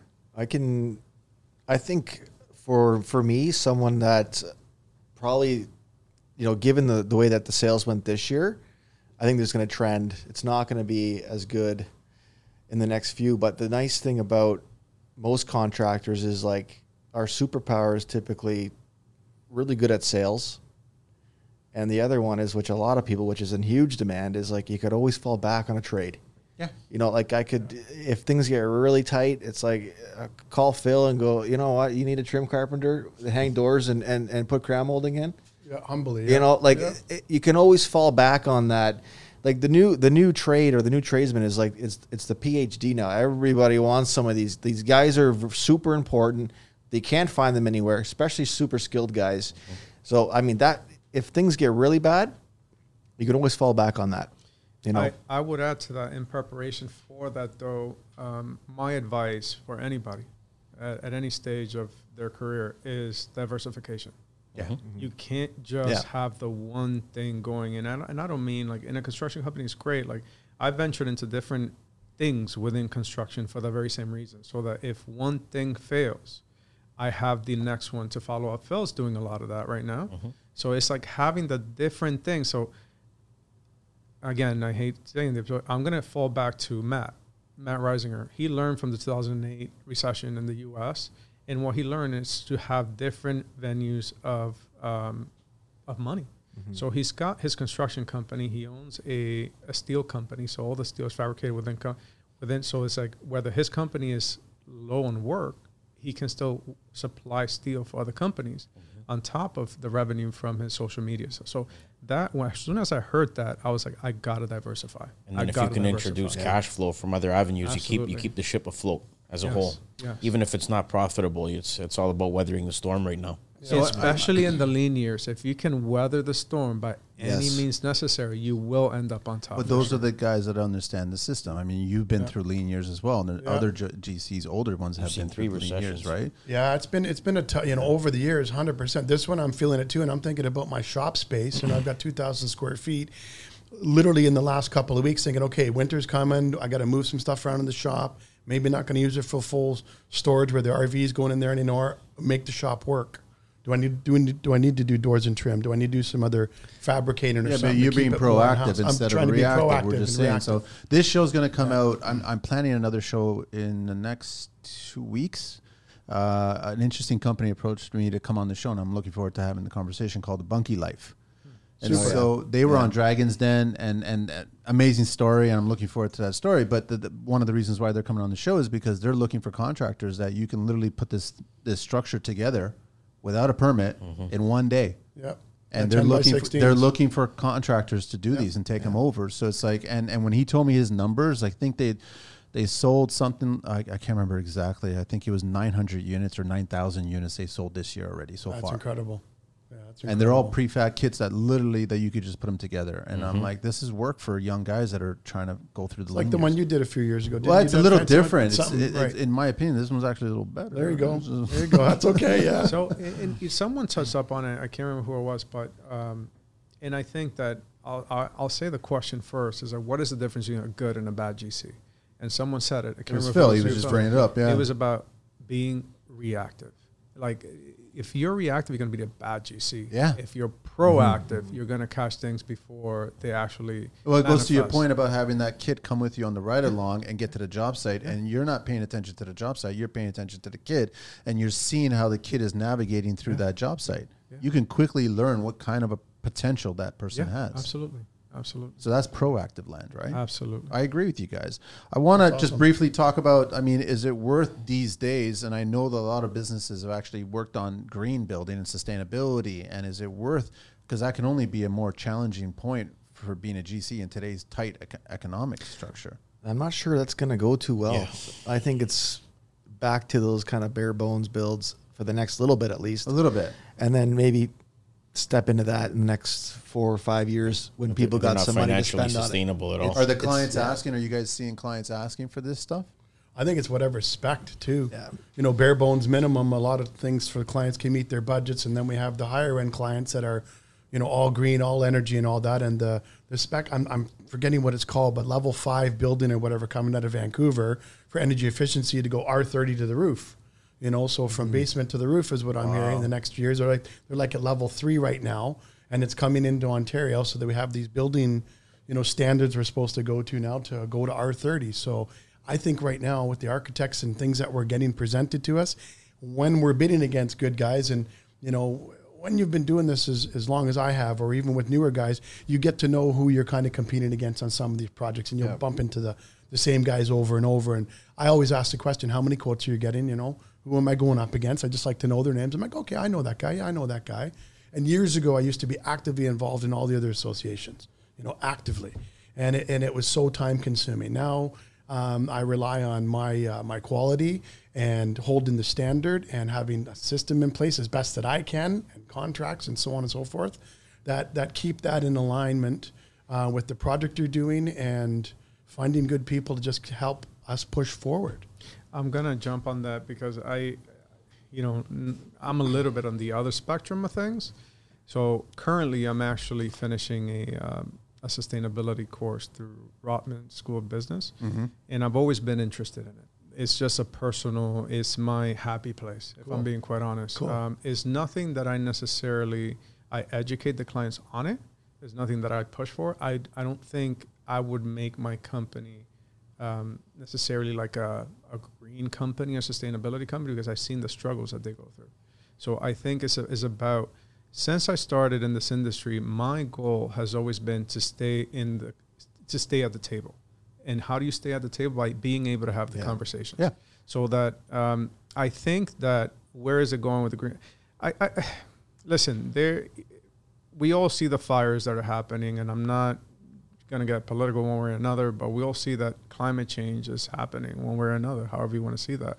So I think that up until the governments uh, mandate uh, one way or another, um, it may not necessarily impact the construction industry as a whole because you know we all have problem getting paid on regular jobs. Yeah. You know, not to mention you start adding know, this. then you start adding all these different things. But so it, it will come down to economics. It will come down to um, rule enforcement because if you go to places like Switzerland and, and Germany, I've spent a lot of time in both studying what they do and their systems. They don't have a choice. It's incredible. Uh, there, yeah, their standards their are standards are just second to un- none. unreal. And the conversations that you're able to have with a homeowner, you can't even have with trades But here. their their objective is focused though. absolutely, It's- it- from the beginning. From yeah. the yeah, beginning, but from the what I find where there's a conflict here is that the objective here is slightly manipulated. yes, That's the problem I have. Whether it's focused there, manipulated here, and I rather focus than manipulate. hundred percent. So it's like, I, I, how many times have we had conversations with inspectors where you're, you know, for a fact, you're not questioning whether or not you built it correctly, but you're being challenged on that. Yes. And I'm like, I understand that you're challenging me based on an OBC rule that's outdated, and we know that this is going to change in the near future. I'm trying to stay focused and get ahead of the curve and build it better, but you're not allowing it to be approved because that's what it's currently right now. Absolutely. Things change, buildings change, everything's changed. So when government gets involved in that building structure of it regarding sustainability, I wish they would still respect that if you've got an experienced GC that's building something and it's the end result. If we start delivering a carbon footprint that's attached to that home that's far less than what these mandates are being telling us to do it, I respect that more than being told to build it this way just because you have to use a specific product that's somehow connected to monetary political power. Agreed. Right? And I think I know That's, one. that's, that's the amount of ruffling thinking, yeah. feathers I'm going to Yeah. do. But Yeah, it's just, yeah, yeah, I'm a big green it. person. We've had lots of shows here. I've had Hans in the show here. I've had Greg LaBelle in the show. We did climate uh, builders out of, uh, I'm trying to remember, out of Ottawa there. And that We was did the tiny homes in, in the tiny Lancaster homes. too. You've like, been to a I'm huge times. about Yeah, that, and, and there there are many ways that we can build. We do not have Yeah. to build with a hole in the ground and where we're cooking the fish in there. Like we don't have to get to that extreme, right? Yeah, there's like there's there's lots of ways of doing it, but I just don't want to be manipulated regarding certain products that I'm being told to use just because of lobbying, so to speak. Right? So I want to try to avoid that. I want to ask you gentlemen in your eyes, what does it mean to be a successful GC? Like, what does that exactly mean? Is it mean monetary? Is it mean I built that structure and that structure is beautiful? Like, what does it mean? I, I, built I a think team. it's resilience. I mean, uh, Resilience. you can't. Um, we're we're all we're all going to take hits, but it's it's your ability to to constantly adapt and overcome and continue to learn from it. That's how you get better, and that's how you get to success. Any pro athlete could tell you that. Yeah, That's what they do. you have It's, to. it's perse- perseverance, um, stick to itiveness, um, confidence in yourself. You know, I'm, I've been very confident in my ability for, for many, many years. And, uh, you know, you have to be the one that's showing up for your team and for anybody else. And uh, usually the first one in the door, the last one to leave sometimes. Like I used to close deals at 11 o'clock at night. My phone would ring when I was in the office and Yeah. Ty Nickel here. And like, oh, what are you doing at the office? Mom, I'm working on some deals, you know. Yeah. But it's, it's, it's showing up. It's, it's all you know, character traits. i- Character, you know, good character, holding the line, um, providing good product, you know, being really happy. And and I really look at the jobs I'm doing. I really take a lot of pride in it. When I'm in somebody's home, I really respect everything about their home like it's my own. And, and I know you gentlemen do as well, and so many other people out there that are. And uh, I don't take that lightly. And you know, when they're handing me a set of keys, you know, and there's we're in another home and they're leaving the house for the day and they're coming back at the end of the day. They want to kind of neat and tidy because they're living in a reno. Those are the hardest ones. When we have full control of a house, it's a different story. But there's a lot of respect that goes on there. So I think maintaining that is really Mike? important. It's listen. I like what you guys both just said. I think it's they're very important, but let's not forget it. It, it does. It is about money too. And in order for Providing for us for to our do our job Yeah. uh, as good as we do it, we need to be paid and compensated well for that. Yep. Um, so yeah, a big part of it is money, guys. And yes, of course, we're all passionate about what we do, but again, we need That's, to be that's the end goal. it, yes, and it's the only way to build a company. It's the only way to become successful. Like you've got to make sure that you put all those pieces together. But yes, those checks at the end of the month are essential. You Trying to maintain not a in product. you know what? Yeah. And it, you're, you're not wrong, and everyone's right. And but at the end of the day, we all have stories of situations where we lost money or haven't gotten paid yet delivered a phenomenal product. Yeah. Um, just because at the end of the day, it's who we are as people. Um, and I, I think that maybe the years of playing Lego as a kid or whatever, like we take a lot of pride in what we do. Yeah. Um, and a lot of times, I feel the energy even, here. Even really when do. we're losing Yeah. money, Yeah. Yeah. it is And about money. But even yeah. when we're still a lot of pride in it. That's true. That's Very the true. soul Very destroying true. part about the whole thing. It's it's soul destroying. Yeah. yes. Is that you Yes. you're gonna you know you're gonna go on the weekends and you're gonna answer the phone call at, at nine o'clock on a Sunday night and then and then you're gonna produce this incredible product and then just get kind of kicked. But we And- all and know that- what the that's vibe tough. But what's the goal in mind with that is okay, you can produce one of the best products I ever produced. I lost my absolute shirt on, but it brought me so much more. Agreed. Uh, yes, I, yeah, So I finished it knowing that. So. Same here. Yeah, Same yeah. Fuck, I underpriced this, I underpriced Yeah. that. You get get through 130 line items, and you're like, okay, I'm losing hundred thousand bucks here, but But you is- knew, And, and I learned a lot Yes. from it it's about the next yeah. 10 pages. Yeah. Yeah. But like we're we're in University of Col- of construction. That's that's what we're. Yeah. And you're paying tuition every single day. Yeah. Yes. we- Yeah. I just other than I mean other than the build itself, I, I I've heard on the show several thousand times, and I'm not dismissing it, dismissing it at all. Other than the actual build itself, what's the next most important thing? to me, Yeah, is, to all of you, is gentlemen. client relationship. You know, I always say That's a good one. within the company, for me, for me personally, and and not to say just like life, you're not going to please everybody, but I, our our motto within our company is we start with clients, we finish with friends, Mm-hmm. because you're in there for such an extended period of time. Even in a simple rental, a lot of times you get to know them so intimately that there's birthday cards that go out, there's Yeah. Christmas cards that go out, like because you. To Ty's point, like you know, like sometime multi generational Yeah. where we're doing work for like kids and nephews and whatever else have you. So to me, personally, like outside of the actual built structure, is about the relationships. Mm-hmm. Mike? I, I like getting that random phone call too. Mm. You know, from a client like, "Hey, how you doing? Just thinking about you."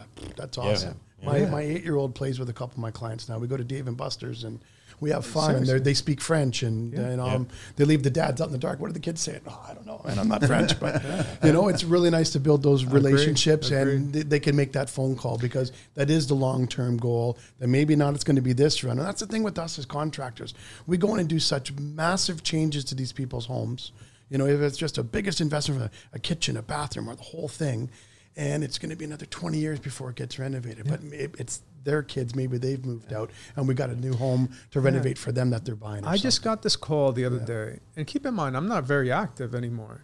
And I just got this random call. It was an architect. He just moved from the UK here. The guy designs stadiums and things. And he says, "Hey, well, like, uh, I'd like you to come." And I was like, "Sure, whatever. I'll come and see them." And reality was to pass it on to somebody else.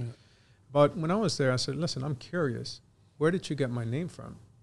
And he says, "You remember such and such person?" I was like, "Yes, I do." I didn't get that job. I didn't get. I was like, But they left an impression. Lasting impression. and Yeah. that's what he said. He was like, "You left such a great impression that she still referred Amazing. you before anybody else." That's Like, great. right.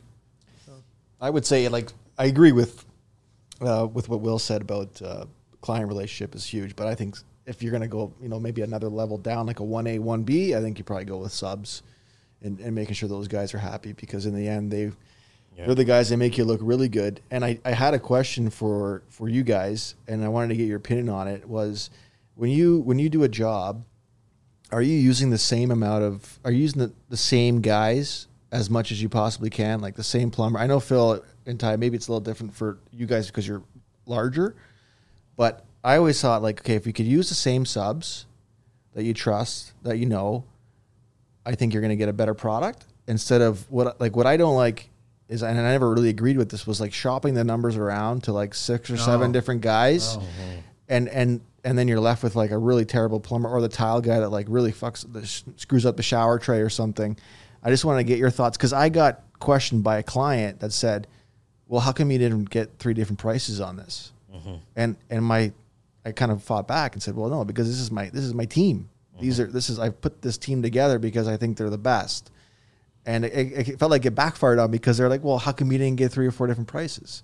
But Here's you're a- building I just wanted to get your thoughts on that. This, We this still is this is my. way. I operate very differently. Um, I come from the military, and you know you don't get somebody else to put down their life before yours, um, just because, just because of rank or anything else. And I've seen it. I've lost a lot of people, um, and that comes with time, and that comes with trust, and that comes with investment. And what I've learned very early on was to be loyal and be protective over my people. Where it's like I know the the quality of work that this person can do. And listen, no one's perfect. Even when that person has messed up, as long as you can protect them and give an opportunity to make right, they will go to the end of the Yes, world yeah. for you. That's what I like when, about when, that. When I, when I speak So to the clients about why am I not getting three quotes or whatever the case may be, it's like I know the quality of work. I know the timelines. I know everything that I can expect to deliver what you want for this particular project. And listen, I when I jumped in commercial, I had no choice but to try a lot of different new trades because at the pace that they wanted everything to move, it was a nightmare. It was a nightmare. And you know, I I, I kind of used that lesson to say, you know what, let me scale it back. Let me pace myself. And if it's not going to work, I need to stand my ground Yeah. because and and that's the other key it's like at the end of the day if a client's going to push you that hard to get three quotes or whatever sure but i want nothing to do with that person Right. Yeah. My project manager throws out the hamburger um, theory to all the clients that ask him that. Because when you go to McDonald's and you really love the Big Mac, you ask them where they got their pickle from, what they're paying for it to go price So three different pickles, the cheese, that. the burger, I the love buns. that. Goes, that. you like the fucking hamburger, so it's either zero dollars or Yeah. seven ninety i love Yeah. that Yeah. i Yeah. that Okay. good. Good. That's good. That usually sets them right back in their seat. i love that That's great, man. This is what we need to produce our product. Yeah. that's great Yeah. Yeah. It's really simple at that point. Like I think you, it's just like you guys all choose your your trades for a reason, and they deliver all the time. It's a different story if they start slacking. Then it becomes a question of why they're slacking. Is there something going on personally, professionally, Yeah. or what's? the Are they story? too busy? Are they booked? For me too, it's like networking in, in the areas, and I, I have you know three or four plumbers, a bunch of electricians, and who's available as well. So Yeah, as you're planning the another one. project out, Yep. so if you've got that pool, who's available for this client? And I also look for guys that are also uh, going to be a little more suited for the client too. Like, can they handle this client? I am not on site. Yeah. Personality Yeah. can. I get some rough and tough electrical guys who just have like zero personality and they just can't deal, but they their work is like impeccable. They just can't be around the client. You know, so like it's like okay, you know, or they they talk too much. Stay away from the bear. Stay away from the air ducts and just stop talking. No bad jokes. Like it, your voice is being heard. in Yeah, the they quickly right now. realize that that voice travels through that Right through ductwork. the eh? ductwork. Um, but anyways, yeah. I want to ask you guys, what's what's uh, how can the industry improve? What's the first thing that we can do to improve? I think you got to be. I think we got to do more stuff like this. I think. I think we Communication. It goes back. to open up the network system. Yeah. Get like guys, just get get comfortable with with talking about things that went wrong, things that are going good. Make phone calls to people. Like I feel like I just made a couple new friends today that I could call Yeah, up and say, Likewise. you know, having you know having some difficulty with this. Where can we go with it? I think like get this fraternity. Let's get it a little bit bigger, and then keep going from there. And I think it'll help people um, not make the same mistakes. I think it'll help people make more money. Um, I think there's such a, a good way of going with this. Absolutely, that's a great comment. Great Yeah, no, that's very good. I um I have a, a, a problem with um, expectations of tradespeople for the past probably two to three years, where I feel like all GCs should raise their expectations from the guys that are coming to your sites in terms of the time they show up, the time they leave, how efficiently they're working throughout the day. Are they spending two days to do a job that should be done in one? How many times are they coming back because they're not paying attention to detail? And they're spread so far and few that we're just kind of giving into it because we need them. Yeah, that, that's Instead, a, you that's just- so true. It I should wanna- be I wanna- our I wanna schedule, put them not on a theirs. chopping block. Like I'm the boss, and this is what I need you to do. Yeah. Never mind your other jobs. You're here to work for me. I don't care if you got to go three other places. Just work efficiently here. Yeah. Then go do what you got to do. Yes. And uh, people aren't aren't doing that across the board. We're also desperate for guys that are decent that we're letting all the little things go. Yep. I think if we all raise the bar collectively, You I love shouldn't that. be. You shouldn't be letting them go because they'll take advantage of it, take advantage. and that's not right, right? And they'll say to us, "Well, you know what? I got three other jobs I can go do. I don't need your work." Yeah. And when it gets lean, And let it go. We don't. Eh, exactly. and then who are you going to call? Then it's, hey, sorry about that last situation there. Uh, do you have anything for me? yeah, sorry, Yeah, I don't know.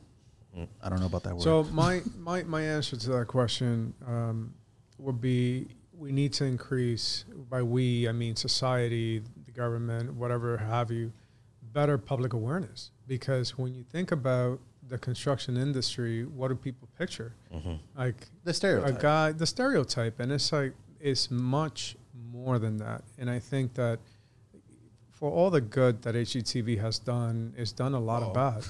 No, it's done Lots a lot of of, damage, bad. lots of lots of damage, damage. Wait, So- did you just say for all the good in that terms uh, in has terms done? of and I say it in this way, and you know I'll give honor where honors due. Okay. Where you know there, and I say it in, with a very perverted sense of the message, they have increased uh, the interest in the trades or trying to get into it.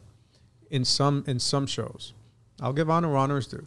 However, the increase of like I need to be in this place and this person's doing that has also misinformation. Absolutely, absolutely. That's there too. But I think that, you know, from a governmental point of view, there needs to be a greater emphasis as to what it is that we truly do, like a, call it a public announcement um, of the great, you know, they call for, there's a shortage on homes, there's a shortage on all these Yeah. things, and who are they going to rely on? Us. So it's like, okay, but yet they're not appreciating for who we are and what we do. So it's like, what protections do we have? And HGTV has given clients a very unrealistic expectation of contractors. Just about to say These that. guys And- did that whole monies. house in three weeks. And, and, Yes. and monies, of So course. what is Yeah, the, their what is money, the everything. perception there? Because I know that clients have a certain perception perception of GCs, and I almost feel like sometimes sub trades have a certain perception that kind of goes in line with that thought process from clients. But we know what the reality of a GC does, right? But it Mm-hmm. just I, I kind of had conversations with subs like. You're making all the money. You're taking all the glory. Oh, you're doing all, all this stuff, and then it's the still time. different than clients like you. You see a GC roll in in a certain kind of car, and we've heard this story from Jim Caruk all the time, where he rolled up in a certain car, and they're like, Why am I hiring you? You're making more Yeah. money than me. No, maybe I'm just better at money management or something. And then you say to that guy, "Well, you remember three weeks ago when when you were late on a job by two days? Do you know the 18 people I had to call to push three weeks, and then the client I had to deal with who yelled at me for it? I said, Right. They don't see the background and, and how much backlog that their bullshit alone has done to you. They'll never see that because you're just the guy who's doing the job. no matter you how fast you do the job, sometimes the client is still not happy. Most times, sometimes like you know the bigger builds. Yeah. Oh, we did something in so many days. Like oh, it, it's they're still not happy. You know. Or you That's a perfect storm that it just happened out really well. Yeah. Everybody was in a vibe. We've all been on site where Yeah. you can have as many trades on site and everybody's just in gelling. unison. Gelling, Everybody's absolutely. just, but it also flip side too. Hundred percent. Uh, you know, like that could happen and that affects the day, that affects the week, that could affect the whole job. Yeah. So Who we showed got up late? manage it. You know, it's uh, and I mean, we all got our life problems. We're going through stuff.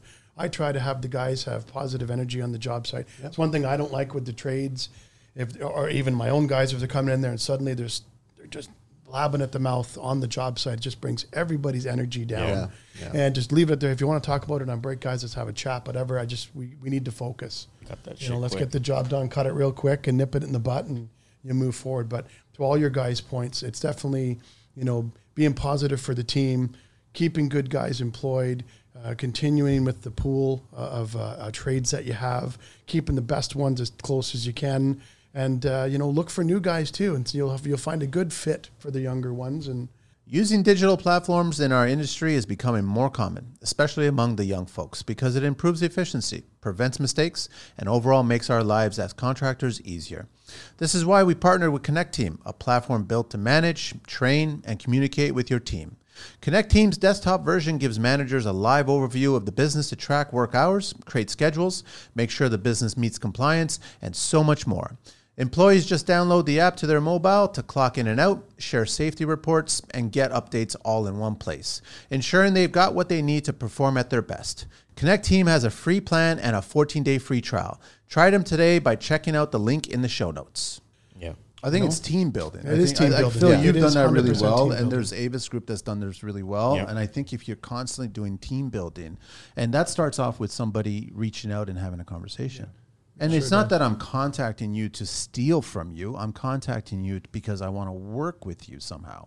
Whether that's a, a mentorship or that's kind of just Yeah. like I want to throw work. I've got a client. I'm not in this city, but I can throw this contact. Like that's where if you start building that team, because there's no way in hell that I think we should let the government decide on how we're going to build the construction industry because mm-hmm. they ain't going to do it right. Mm-hmm. I got a referral. I'm gonna have to buy you dinner Why from from the show. From, from I'd be fifteen hundred pounds if I kept on getting. so it, it was a nice thing. Take it a and referral from you. another GC trade who we're friends. We communicate. You know, we happen to be on in a building together working, and he referred me for my work in ICF, and uh, I got a little job. I get a lot know, of guys so that are on it's- commercial it's jobs great. and they're bumping into people that have been on the show and they go up to them. They're like, "Hey, hey, T, hey, hey!" No idea who you are, but we're friends now. Yeah. it's like stepbrothers. But then we just become friends. So it's at, just at the beginning, you know, it, it is community. It is something that we need to continue to do, and I love having these conversations. So, yeah, and you know, so circling back on, on the question and to clarify a little bit more, you know, you see commercials and everything about lawyers and doctors and you know public announcements about this. I can't ever remember seeing. well, I do. You do? I well, I, okay. Well, Ty, you remember. So the safety standards of Canada. Oh, the the classic guys, one with the chisel, the chisel and then that music where the little piece of metal, Metal would came come off off to the- the, eye, eye. and I then that whole that. dramatic act. But it was all about the safety council, And th- and that's what I mean, like- but it portrayed yeah. a negative Yeah. about the construction, and I totally agree with Yeah. you. If our government stopped wasting money on, you know, like let's advocate for proper bathrooms and stuff like that, and everyone knows that I've been very vocal about trying to get Monty on the show, and it's just like this is a fiasco. If they focus on cre- creating commercial spots about getting to the trades as a positive, Right. you imagine how many more people would get on there? I know. But they don't do that. Why are they not doing that? They say it like we're already. I don't know what the here's stat is. here's the thing, guys, and this is something that could actually happen. Uh, like we're already in a desperate place right now.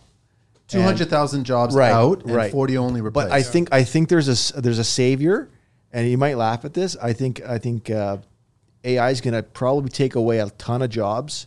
Where you know you've got the uh, the waiter or the cashier, they're going to need a place to go, and that that they might trickle down in, into our industry because they're going to need work, and we're going to need workers. It happened during COVID. I did. Yeah. It yeah. happened Yeah. during COVID. I think I got a lot people of That calls. that might be our only uh, our only help When we became Manny. the essential workers, you know, Yeah. the phone was ringing Yeah. from other people that couldn't go get a job. Yeah, and they but were- absolutely. They What's- weren't. They weren't getting vaxxed. I and I'm think like, what's oh, going to yeah, yeah. happen is that you're going to get an underground. You're going to get a larger underground because you're going to get clients who are like, like I want you to do the job, but it's got to be cash.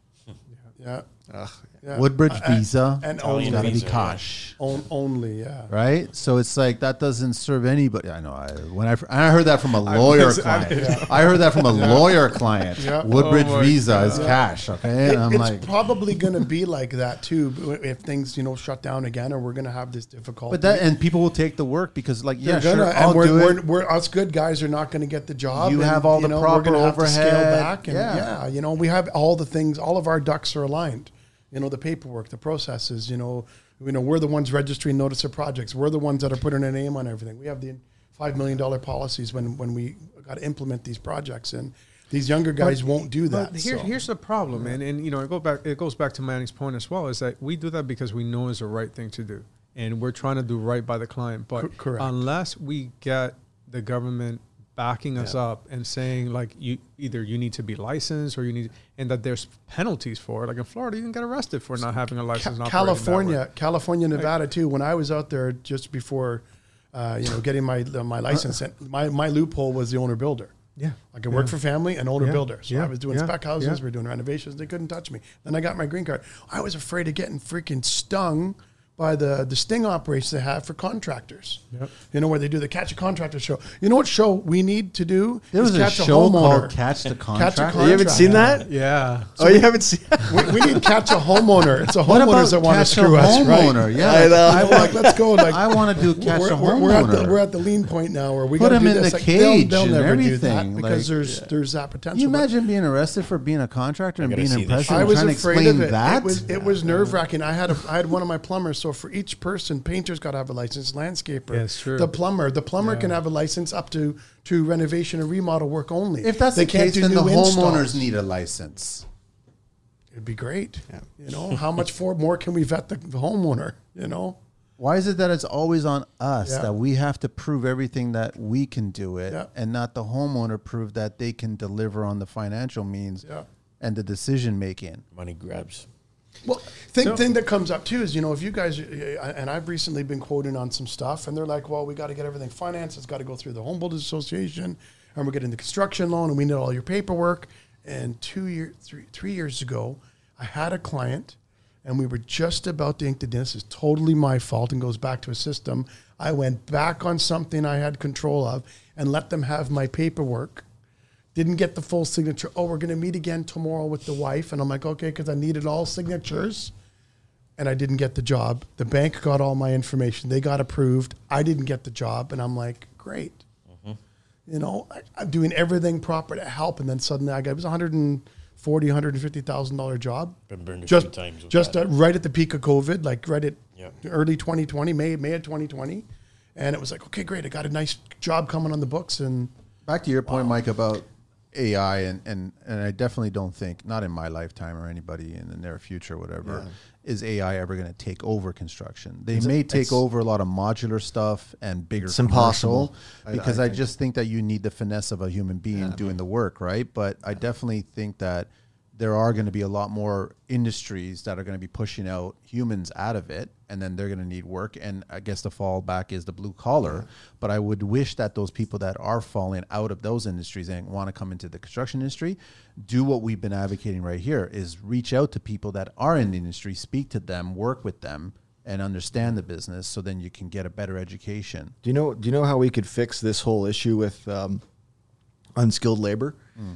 Is I think we we forget about reinvesting uh, in schools uh, and, and putting billions into shop classes, no et that's, cetera. that, that doesn't work It, It right. won't It, we know it doesn't work, but th- the best thing that we could do right now, and it may sound silly, is pay contractors to train these people. I brought pay that up. them because it's the only way. Because for me, for example, it's like I, when I bring in our new apprentice, it's difficult for me to a spend time with them, and b it's like I, like, oh man, I'm losing money on this guy. This guy is like stressing me out. Like he's not getting things done, but I need a guy, and it's like, okay, You're what right. about this? What if you you're gonna pay me to train these kids, and I'm certified to do it. I'm a red seal carpenter. I'm allowed. I can do that. I can train these boys into And real girls, and skilled. girls. Sorry, and sorry into real skill. Sorry, guys. Was that what? What? I missed that. Equal What? opportunity employer. Equal and girls and, And girls. Oh yeah, everything totally, else, totally. Yeah, but I, sure. I can train these gu- these people to be amazing tradesmen, which is what we need. Oh, did you So, guys but hear the but, Luke, the Luca But I gotta show? get paid. I asked. I asked They for the are. They subsidy. are. Yeah. So Yeah. I. He's no longer ahead of. through through George Brown. Funny enough that you mentioned that. So they do have programs that a lot of the kids that are going through um, whatever courses, they will pay. I think 13 weeks for you to take them on. So Yeah, it's not- essentially, it's- they it's- are paid. It's not enough time. It's, not, enough time. Yeah. I do agree, Yeah. but at least it gives you in them the benefit of a real live working job site. Yeah. And if there's somebody worthwhile having, then you Yeah. can always call first dibs when We, the we did is. that years Yeah. ago with my old company in the '90s. We uh, we hired through George Brown. Uh, one of my partners, you know, befriended uh, one of the teachers or staff there, and would sit on their board meetings and so forth back in the '90s. And we would hire them right out of school as a little junior project manager or site rep, and it was fantastic. Some of the girls that came onto our company, they stayed with the company after we left. Yeah, You know, we sold and they went on, and the girls continued on. You know, Do they still do experience. career day in high school? I don't know. I don't know. So it's I'm so gonna talk, different I'm now. gonna. uh, that's a Yeah. bone to pick because Yeah. the studies are actually many. The studies are because for the longest time we thought like we need to bring career day back to high school. It's been actually proven that you now need to get to them when they're like in the third and fourth grade. yeah. By, just by saw the one time by the time they get to high school, it's already too late to get them into a trade. I agree with Yeah. you. Yeah. But the thing is, I blame the parents because for whatever reason, I'm not a parent, but I've seen parents is that they're showing building block toys to children at that age. But at some point, the parent takes those toys away from the boy or the girl and starts showing them different kinds of toys to play with. And then there's that gap, and then they get into high school, and then they're never discussed the trades again. I'm picturing a career day where you've got a tradesperson walking into the classroom, not doing a presentation, grabbing a chalk. Do they still have chalkboards? In Yeah, high school? still try. Smart yeah. board. digital Is that stuff smart too, board, whiteboards? boards. There's some, yeah. Been a long time. I'm Yeah. it's been a while. I would bring the chalkboard um, and then write it down. Going here, you want to be an electrician? This is where you're going to start. This is how many years you need to learn. This is how you're going to get licensed. This is what you're going to be making. By the time you're 30, you'll be able to buy like write that whole grocery list down, and you see how many kids are going to perk up. Or you can go the the route of being a lawyer or doctor and spend six figures on your schooling and loans and all kinds of stuff that the government will never And forgive. still not know what you want to do. Yeah, and still not Right. That's the Still not reality. know. That's the reality. it's true. It's true. So now you got the super trained. And listen, I am not. I am both trained in traditional schooling as well. Like I'm a lifetime learner, but it's not everything and it's not for everyone. So it's like educating them on what their options are. You know, if whether it be school is not their thing, or even as an alternative for that matter, it, it'll save them so many years and money off their life. I actually learned going back to the, the, the grants that there's a gov- government grant for the plumbing union right now because there's women that went to school that can't get jobs. So the government's offering plumbing companies fifteen thousand bucks a year per female to hire them They can't Wow. really. as a kickback. good, great. But the complaint I'm hearing on site is uh, they can't. A lot of them can't carry the tubs up the stairs. They can't help the the other guy that they're on the house with, so they're having other issues with that.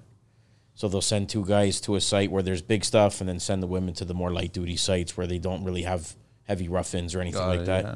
But no, they're they're kicking back because nobody was hiring the women for that reason. Well, that's the one bone that I do have with the government is that they'll look at um, the smallest minority Yeah, to attract to get into trades. When my mindset is, why can't that be everyone? yeah, why not look Yeah. at the majority that actually wants to get in? When I talk about that, immigrants coming into the country or other people that are in this in, in this country that actually want to and incentivize them to get into the industry And in a lot of cases, we're talking about engineers, architects that are coming in that are school trained and want to do the work. prime, they're But prime yeah, for they it. won't yes. accept some of their Their credi- certifications And I'm not or saying- I'm not credentials, saying- which is yeah. tough. Like you need to go. I like, agree. dude, are you kidding me? These they'd be perfect fit. They'll, Yeah. they'll learn in Yeah. 30 days. Yes. You know, just let them Yeah. get into work with you and you'll be fine. Yeah.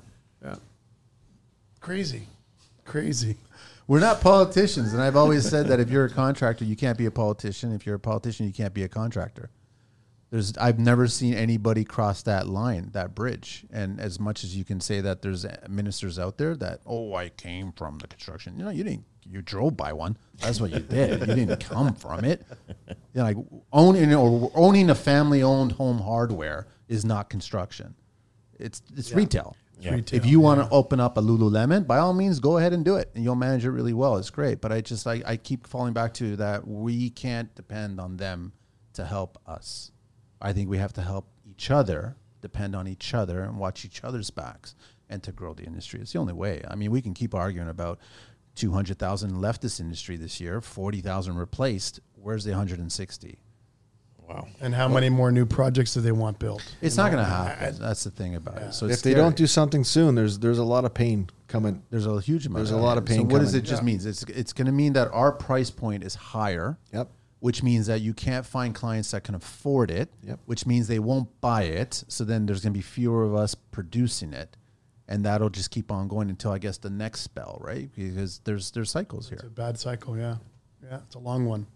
How do you guys look at advancing your business, whether it's during good times or bad times? Like in construction, we're all about listen. It's easy. You you built that first kitchen, it was shaker. Now you're like building your hundredth kitchen, and you want to actually do something really interesting, right? Where I saw hand, hand stitched leather recently, and I was like, oh, that's beautiful. That sounds nice. On cabinetry door faces, I Yeah. think it was Sweden or somewhere. I was like, I'm I saw some country. YouTuber stuff. But uh, how do you advance your business? How do you look at your business and going, okay, we've got a nice shop, we've got a nice brand, it's working. We need to pump it up a little bit. How do you guys look at moving Just the talking to different people. That's Okay. all. That's all we do is we, we reach out to different manufacturers and different uh, different companies that do different work, different designers, and uh, we go to shows, we go to trade shows, we uh, home shows everywhere, not just the ones in Toronto. Now I've been going to the ones across the states, and you get to see what people are doing differently. I saw a kitchen that was all it was all stucco, and then it, every cabinet gets stuccoed and then sanded and then finished, and it, it looks like concrete. The whole kitchen looks like concrete. Amazing. That's really cool. And I'm like, I never would have thought of that. I do have a point. So I, I attend the European shows. Yeah. Like your next step, please go to a European show. Right. And my, and I actually saw one of those kitchens live in use. And my, Anywhere bi- specifically, or uh, like I will go. So, or so for example, there's the the big. When it comes to kitchens, you got to go to Italy. Italy. That's the biggest um, kitchen show, in my opinion, Right. that, that there is. But um, my biggest complaint with that one specifically, not to derail, but it's Yeah. it's hard to clean grease off of it. Sure. Right. So Yeah, it's, it's like it looks beautiful, but it's like, it's like, is this being used? Do used? those people or- do those people cook though? 'Cause that's like a three hundred thousand dollar kitchen. Like, learn learn how to cook. Just get, look. like- Just look. it's like, what do you, got, you got a two foot walk and you're just letting it splash. yeah, everywhere? but you know, it, it, it- Yeah. to, to, to Phil's point, I mean, it, it's true. I, and I think that a lot of times, a lot of our changes happen organically. For example, um, in my mind, I was always going to be a residential contractor, but I would have clients that are hey, well, can you do a clinic for us? Can you do this? And all of a sudden, boom, I'm into commercial. And then next thing you know, it's like, hey, well, I need you to come into this project to give us your advice on blah, blah, blah. And then next thing you know, boom, I'm a consultant. Yeah. So a lot of times it's being, my thing is opportunity is always out there. You got to have your ears close to the ground so you can actually be open to when it's actually around. It's not that the opportunities aren't around. It's that most people aren't ready to listen to them when they do approach. So Right. uh, I think is having an open ear. So and to be ready when Yeah. the opportunities do present themselves. Like I'm pretty sure that that's how the Florida thing happened for you. you hit the nail on the head. Whenever people are trying to pitch something and you're just too focused on other things, you're not absorbing it. Then when it comes later, it's like, what the fuck was that guy saying? Mm-hmm. Yeah, Yeah. yeah, yeah. yeah. So, what other industries are you guys looking at that are contributing to your industry? Because I'm, I've always been of the mind I pay attention to everything. Like I For look, me? I look at other things. Yeah, for me it's tech. Why tech? tech. Okay. Because the construct we all we all spend like for crying out loud, we're talking about the Connecteam, we're talking about all these apps, we're talking about all these everything. There's all these things out there that are helping us make our jobs better, easier, more organized, et cetera, et cetera, et cetera. But for me, the biggest lesson there personally, tech is all about failure. Tech is about failing fast and failing forward. Right. And that's the one, the biggest takeaway for me. So I, I personally, I, I keep my hand on the pulse in the tech industry. Tech's huge. I use a lot of uh, lifestyle too. So by that I mean how are people living their lives? I feel like the last two years, everything's kind of went luxury. Everybody's a luxury builder. Everybody's a luxury car, luxury this, luxury that. What does it mean for building? Well, open concept, open to pools, open to building is just for me. It's just different layouts, different materials, and different type of way of living in your home. And so the lifestyle trends that we're seeing uh, in Miami are so much different than the ones here, and the ones that you see in Los Angeles and California are very close to Miami. And you try to bring that here, and it works. It works, eh? It works. Where's it being influenced there? It works in the South sense American that they kinda? don't want to see appliances in a kitchen anymore. So now I'm building rooms with chef's kitchens inside regular homes that have these walk-in pantries, and Wow. all you'll get in your main kitchen is just an island and a stove, and all your ovens and fridges and and sh- it's just different different ways to apply design That's based nice. on how other people live in other areas, and it's a good way that And- I've been able to and- mix. And, I think you know, and, and that's where I guess our or anyone's super strength really comes in is knowing and catering to the client. So, for example, in Phil's case, and so there, th- let's say if you take the states, I'm going to use Florida because you're talking about Florida, talking about Miami. Miami is all about showing your money. yeah, It's all about showing your money. Where you got people in New York that is called hidden money. It's old money in a lot of cases. So it's like you will never know if you're walking next to a gazillionaire or not. Mm-hmm. So if you if you are able to and fortunate enough to let's say to work with some of these people, you are able to take and absorb their elements or things that you've seen and done. And for a fraction of the cost, like maybe you have the homeowner here in Toronto that in their mind they have a similar con or they have sort of an idea of where they want to head to with a design. And mm-hmm. now you say hey you know what? I've done this you know we don't have to do it to the nines like we did in this project but we can do a version of that. So now all of a sudden and, and again it's like how do we get paid for this? Because now you're talking about design work Yeah. technically uh, so it's like You're jumping your scope now. you are, but then it's you know the way that I propose it is uh, when I- when I initially go into the project, it's like there's a lot of value add here, and my value add is that you know I can do design build, I can do design work for the interior, I can do all these things. So it's like yeah, you can go with X and Y person, but I know what I'm worth. So you have to understand wanna pay it tech. or You have to understand lifestyle. You have Yeah. to be able to implement everything and and just be well rounded again. Yeah. Um, I'm sure you guys are all getting to the point where your clients are now starting to become younger than you.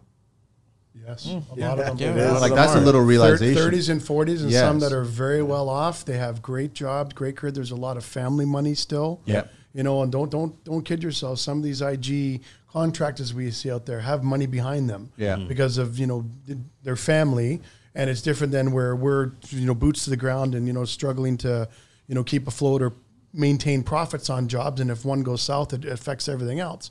So it plays different. For me, it's uh, again, yeah, looking at tech. I, I'm still a sponge. Like I said, I'm still learning, you know, technology and some of these things that customers are showing me. I'm like, okay, that's pretty cool. I'm like, I got to get on that because they're got their iPad out and they're flipping through designs and stuff more advanced than I am on some systems, which is great. So we've already connected that I, I'll use a system. They've got some stuff. So that's a nice merge of our relationships. And then there's other clients that are just clueless. They can barely get an email, um, but you, so you can't be too technically advanced with them. That's just for your in-house stuff, and uh, you keep pushing forward that. So for me, it's it's definitely growing in the tech side, uh, educating myself more. I'm looking to just tighten it up a little bit more myself. I want to just you know get to the roof and leave. You know, I don't want to worry about paint. Uh, I, I want to start excluding some of these things in my contracts, like final paint. Yeah, you know, that's, and just that's when we thought we I- considered doing too. I hire and- your own and- painter. and I've done it. A couple Yeah. of smaller jobs, no problem. We'll take care of a kitchen, you know, basic renovation, whatever else. We can do it in house. But I would rather have that hired out and introduce the person, and then we're off site, and I'm out. Yeah. I'm Few getting guys I paid. know that do that. and they're on that, and it, it's it's a little easier. Um, We've taken a complete beating on on paint Oh. deficiencies alone. Not being able to get out of that house has cost thousands of dollars. Bringing the guy back in, okay, bring the, putting the ki- kitchen cap, we scratched it. Ah, now we got to patch it. Now we got to paint it. It Yeah. Because they want to pay three us. bucks a square foot, but then they'll go to the little drip on the wall. the little tiny drip Yeah. on the wall, And Yeah. then when you sand that, well, 4,000 then now you got to paint the whole wall again. You didn't pay you for the can't- guy to sand the whole house. Oh, that t- wall's orange peel. Yeah. That's original. That's ori- yeah. For, for those Yeah. and it's how you document it at the beginning, and though. I too. was just about to say that It- for it's those of you that are it. listening, Yeah. for those of you that are listening, if that is the way, for those of you that are young and new, you have to document the 100%. shit out of it. Yeah. Yeah. Because all of a sudden they're going to hire that cheap painter that's going to make all these mistakes, and all of a sudden, oh, the GC or the Yeah. builder did this. Like Yeah. you know, this and- is and why that- we go through it. We have Yeah. photographs and Yeah. we're logging in, and I can go back to And jobs sign from five sign years off, ago. and sign off, sign sign off. off. Have you, Mike? You used You CompanyCam it. for it to help you out. I love CompanyCam. I, I wanted to. I, I don't know. I've you? heard have- about it. I followed it. I haven't seen. I haven't used it, but we I did. We did a show. It's we did a show fan- Okay. It's so good. All the guys have it on their phones. I can you can do uh, weekly update reports. You can Yeah. send efficiency reports. You can send reports to your guys. You can send checklists. Yeah. Similar like similar to Buildertrend. Yeah. Um, but we we kind of brought this in because I was like I liked it's it's it's really easy, now, uh, super easy. Mike, Very cool. You have um, you use your your software when you price things. It, do you uh, do it as a spec and selection, or do you do it as a cost plus? That's the one. So we we didn't uh, cost plus is the only way we go now. Okay, so do Yeah. do a cost plus and give them three tiers for painting. Give them tier one, tier two, tier three, and have them do an open end selection. And they'll see one paint job's twenty thousand, one's thirty thousand, one's forty thousand, and in each line item you're going to have the description, the line of paint you're using, and the amount of times they'll come back for deficiencies. The amount of times oh. in that year. So you can request these painters three times as you get cracks and deficiencies as they see them. This one five times. This one they'll come back ten times. But they'll make that selection. It'll go in their contract. I That's- like that. That's cool. fantastic, That's cool. We, we did that about six months ago, and we're making money on paint again. Yeah, good. Ah. Because you have a painting division too. That's right. Yeah, That's yeah. right. See, there you go. That's where I Talking had my to new learn it. painter. Talking to my new painter. no, but only heavy duty homes. There you How go. far do you want these That's guys amazing. to go? Yeah, right. I Because know. they're, That's they're, smart. they're That's this really close to the smart. drywall. They'll Yeah. see everything. Yeah. Yeah. They can do everything. You got to pay for everything. Yeah. You can go level five if you want. Like, yeah, Yeah. how, let's take it to the moon if you want. That's what Yeah. the tapers are asking. What's Yeah. my finish? I'm like level four. So you Yeah. know, like level five is like If an you want a client who's pushing you to get out of the house Yeah. and they, they don't want to pay, then you're not getting tier one. Correct. You're going to pay Are tier you, are you guys Yeah. thinking that the Yeah, I majority that, of Love that. That's a businesses, like, idea. Are you guys thinking the majority of businesses GC wise are not advancing as fast with tech as much as our clients are? Because I get the sense that the clients are becoming so tech savvy that they want specific things in their homes. If you talk about luxury, so they want all kinds of digital components, whether that be in the bathroom, whether that be in the kitchen, definitely into the home theater area and stuff like that. But are the builders staying on track with that tech? We try. I like to think I'm up to date, but there are some clients that throw some new ones at me that I have to research first. It Which is always ha- it always happens. Which yeah. is awesome, You know, yeah. and to Phil's earlier point, like I, I, I too spent a lot of time in the trade shows.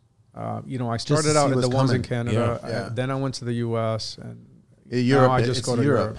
Now I just go to Europe. Europe's the way. They're Yeah. advanced. They're far Personally. far more advanced. But you know, and that's how again to, to the point that I made earlier. That's how you stay on the in the room. Yeah. That's how you stay on the table. But and that's not to say that there there's not gonna there's always room for like, hey, do you know about this? Actually, no, and I got to go and research and uh, let me get back to you. Let me Yeah. learn about this. But yeah, I don't want to bring it downer, but at some point, a GC is going to have to think about getting out of this business and what they're going to leave behind. I wasn't just looking at you, Ty. I was No, no. at some point, I just uh, this has always been my greatest relationship advice. It says every relationship has a beginning, has a middle, and has an end. well, there's a book about it actually. There, there's a, there's a book uh, that the title is "Start with the End in Mind." Anything you do in like life that. is start with the end in mind, and and it's specifically, you know, in, in anything, and it's applicable in, in any relationship, in any you know work setting or anything like that. And for me, you know, this is not my first career. Like this is not for Yeah. a lot of us. Like I'm actually literally retired from a previous career, so it's nothing new. So even when I started in construction, like I kind of knew what I wanted my end to be. Um, not in, in, in all the details because it's such a fast changing industry that there's so many variables. But you know, if I can digress a little bit before giving um, adding to that, I think that for any young person in that wants to get into the trades or in GC or anything construction related, have a grasp on finances because we spend a lot of time being good on the tools, being good at our trade. That and listen, I'm I'm talking from experience. I've lost tons of money by, by not having my pulse on the finances of my Yeah. My own business. What do you think, 60 40 or Pardon 50 50? Your efforts being t- spent on I, I perfecting your business versus perfecting your skill. I, well, I like uh, maybe 50-50 because you know, for example, in a, Phil, I'm sorry, I'm going to use this as an example. Like you, you're talking, and and I'm gonna I'm gonna just uh, vocalize this a little bit. Phil's been in the trade for a long time, you know, in this business for about eight years. Um, during that time, he's probably seen companies go out of business. You know, he's probably seen like all, all kinds of you know mistakes are the biggest teachers in life, Yeah. honestly. So it sounds like I'm speaking on your behalf. I could be completely wrong. It sounds like he spent a lot of time on the finances. Mm. And if- if you dedicate that time on the finances, and I think it sets you up better for the end. Again, starting with the end in mind. So focus a lot. I say, okay, listen, I need to perfect my trade, obviously, and you need to spend a lot of time on that. But while I'm doing that, either a and it's not always as easy because I've done this too. It's not always as easy as I'm going to hire someone that's really good at numbers. No, that is the one part of your business that yes, you can hire to do certain parts of it, but if you, You gotta- don't know yeah. what's going on in your business financially, you are in a world of hurt. So my Guys get too busy with their jobs. They think they're making a lot of money, Yep. but they're Absolutely. not being profitable. Well, there, there's a lot of things that get um, forsaken. Like there's a lot of overhead. There's a lot of uh, expenses that aren't always taken into consideration when you're looking at the the, Yeah. the dollar value. You can't believe on it a once you add it up. Absolutely, Yes. absolutely. So having a pulse on your finances Yeah. is the best way to set you up for the end, for sure. We do our budgets quarterly for that reason now. Always relooking, okay, we hired somebody new. There's two trucks. What is this doing to our monthly? And you have to stay on top of that. And then thinking of your end game, you know, be a sponge to, to real estate, be a sponge to finance, like start to learn uh, lending and everything. Start to learn other people's businesses because you're in construction. They all tie together. So if you're wanting out, like for me, it's it's always going to be real estate investments and developments. I'm still young in this. I don't have a plan to retire because I want to work forever. I just love it so much. But what's to say that's not going to change in ten years? yeah. But eventually, the plan will be real estate development. Maybe I'll own a couple small buildings that rent out and leave something for the kids and all. You have to be able to absorb this and how things work and, and be able to manage. Maybe you want to open up a property management company because you have all this skill and knowledge and set something up for your future because the government's not going to be there to give you your pension. Nope. Ty? Yeah, Mike? this, the, the you know the joys of being self-employed is you know hundred percent owner of my corporation. I can't collect anything, Yeah. so we can't. We can pay our guys the unemployment, but as the owners, we cannot. So um, I, I like project management. Yeah. You know, just that. If I was going to like wean things right down, you know, I miss California. I'd love to go to Florida. My sister's down there, but you know, I got a young one and kids. But I, I'm I I don't feel my age. You know, and, You don't look uh, it either, no I appreciate that. Thank No, you. You know, I not at all. appreciate that. But I, I really love what I do, and uh, you know, it, it keeps me going. And I look for new opportunities. I need to attend more shows because definitely, that was always something that uh, I was able to network with and and meet more people, and just you know, your eyes and ears are open. Um, so so getting more involved in that and keep moving forward. But definitely, just project management would be would be a good thing for me. You know, if I was going to wean wean wean it down and close the doors and no more employees and just you know go manage one or two nice jobs a year and I'd be satisfied with that. Nice. I'm going. Uh, I'm going In the Phil's route. Bahamas, by the way. You know where? I'm, go- I'm going. I'm going to Phil's route. I, I think uh, real estate. You know, maybe own a building or you can lease out to a bunch of people. Um, we're actually like right now. We're currently building our own custom home in Burlington. Sweet. Uh, we're almost done. I'd love to. I'm gonna have you guys by Manny for sure. I'd love to take a look. Um, Are you making all the same mistakes that clients make? no, no, that's that's the nice thing, and, and we've actually stolen a lot of like cool design ideas from a lot of these clients, which so we didn't have to pay much for designers. Good. we just stole them, right? So, uh, but I, I I think for me, Using digital platforms in our industry is becoming more common, especially among the young folks, because it improves efficiency, prevents mistakes, and overall makes our lives as contractors easier. This is why we partnered with Connecteam, a platform built to manage, train, and communicate with your team. Connecteam's desktop version gives managers a live overview of the business to track work hours, create schedules, make sure the business meets compliance, and so much more. Employees just download the app to their mobile to clock in and out, share safety reports, and get updates all in one place, ensuring they've got what they need to perform at their best. Connecteam has a free plan and a 14 day free trial. Try them today by checking out the link in the show notes. the end goal would be to just do this for myself. I I just want to do these custom Find- homes, find the sell love. them. Uh, yeah, because like we talked about this before, man. Because you know, we talked about a couple of things that were kind of going wrong um, with some clients, and I said like, I'm like under stress, but I'm so happy when I'm working on my place.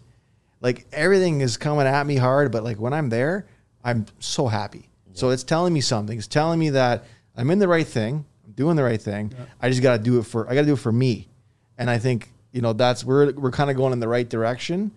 Um, once we get this place done, maybe thinking about selling it and maybe doing another one, maybe doing two next year, you know, and, and going back to like, you know, understanding other people's businesses is like, if you're going to get into this, it's like, well, we got to get some investors. We got to, so we've ventured down a bunch of roads and I think that's kind of where we want to take Integra Bell.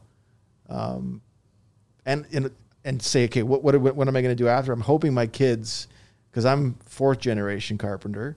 I'm hoping my Cool. boys Congrats. become fifth Cool. Yeah. and take over, you know, the, the real estate uh, conglomerate. Let's, Nice. let's say that. Yeah. That's awesome. Yeah, yeah. That's a way to do it. So my, you know, our plan is passive income. Obviously, um, you know, like I said, I'm already technically retired, so there's pensions that are already in place for me. Um, but establishing more of the passive um, income on our side, you know, to Phil's point, is, is all about you know um, development. So having um, a condo, building houses, and whatever else comes our way. Uh, but that's sort of like a rough plan because, again, everything changes so rapidly. Yeah. You know, that's that's sort of like the the the I would say the blurred out vision that that I have for myself.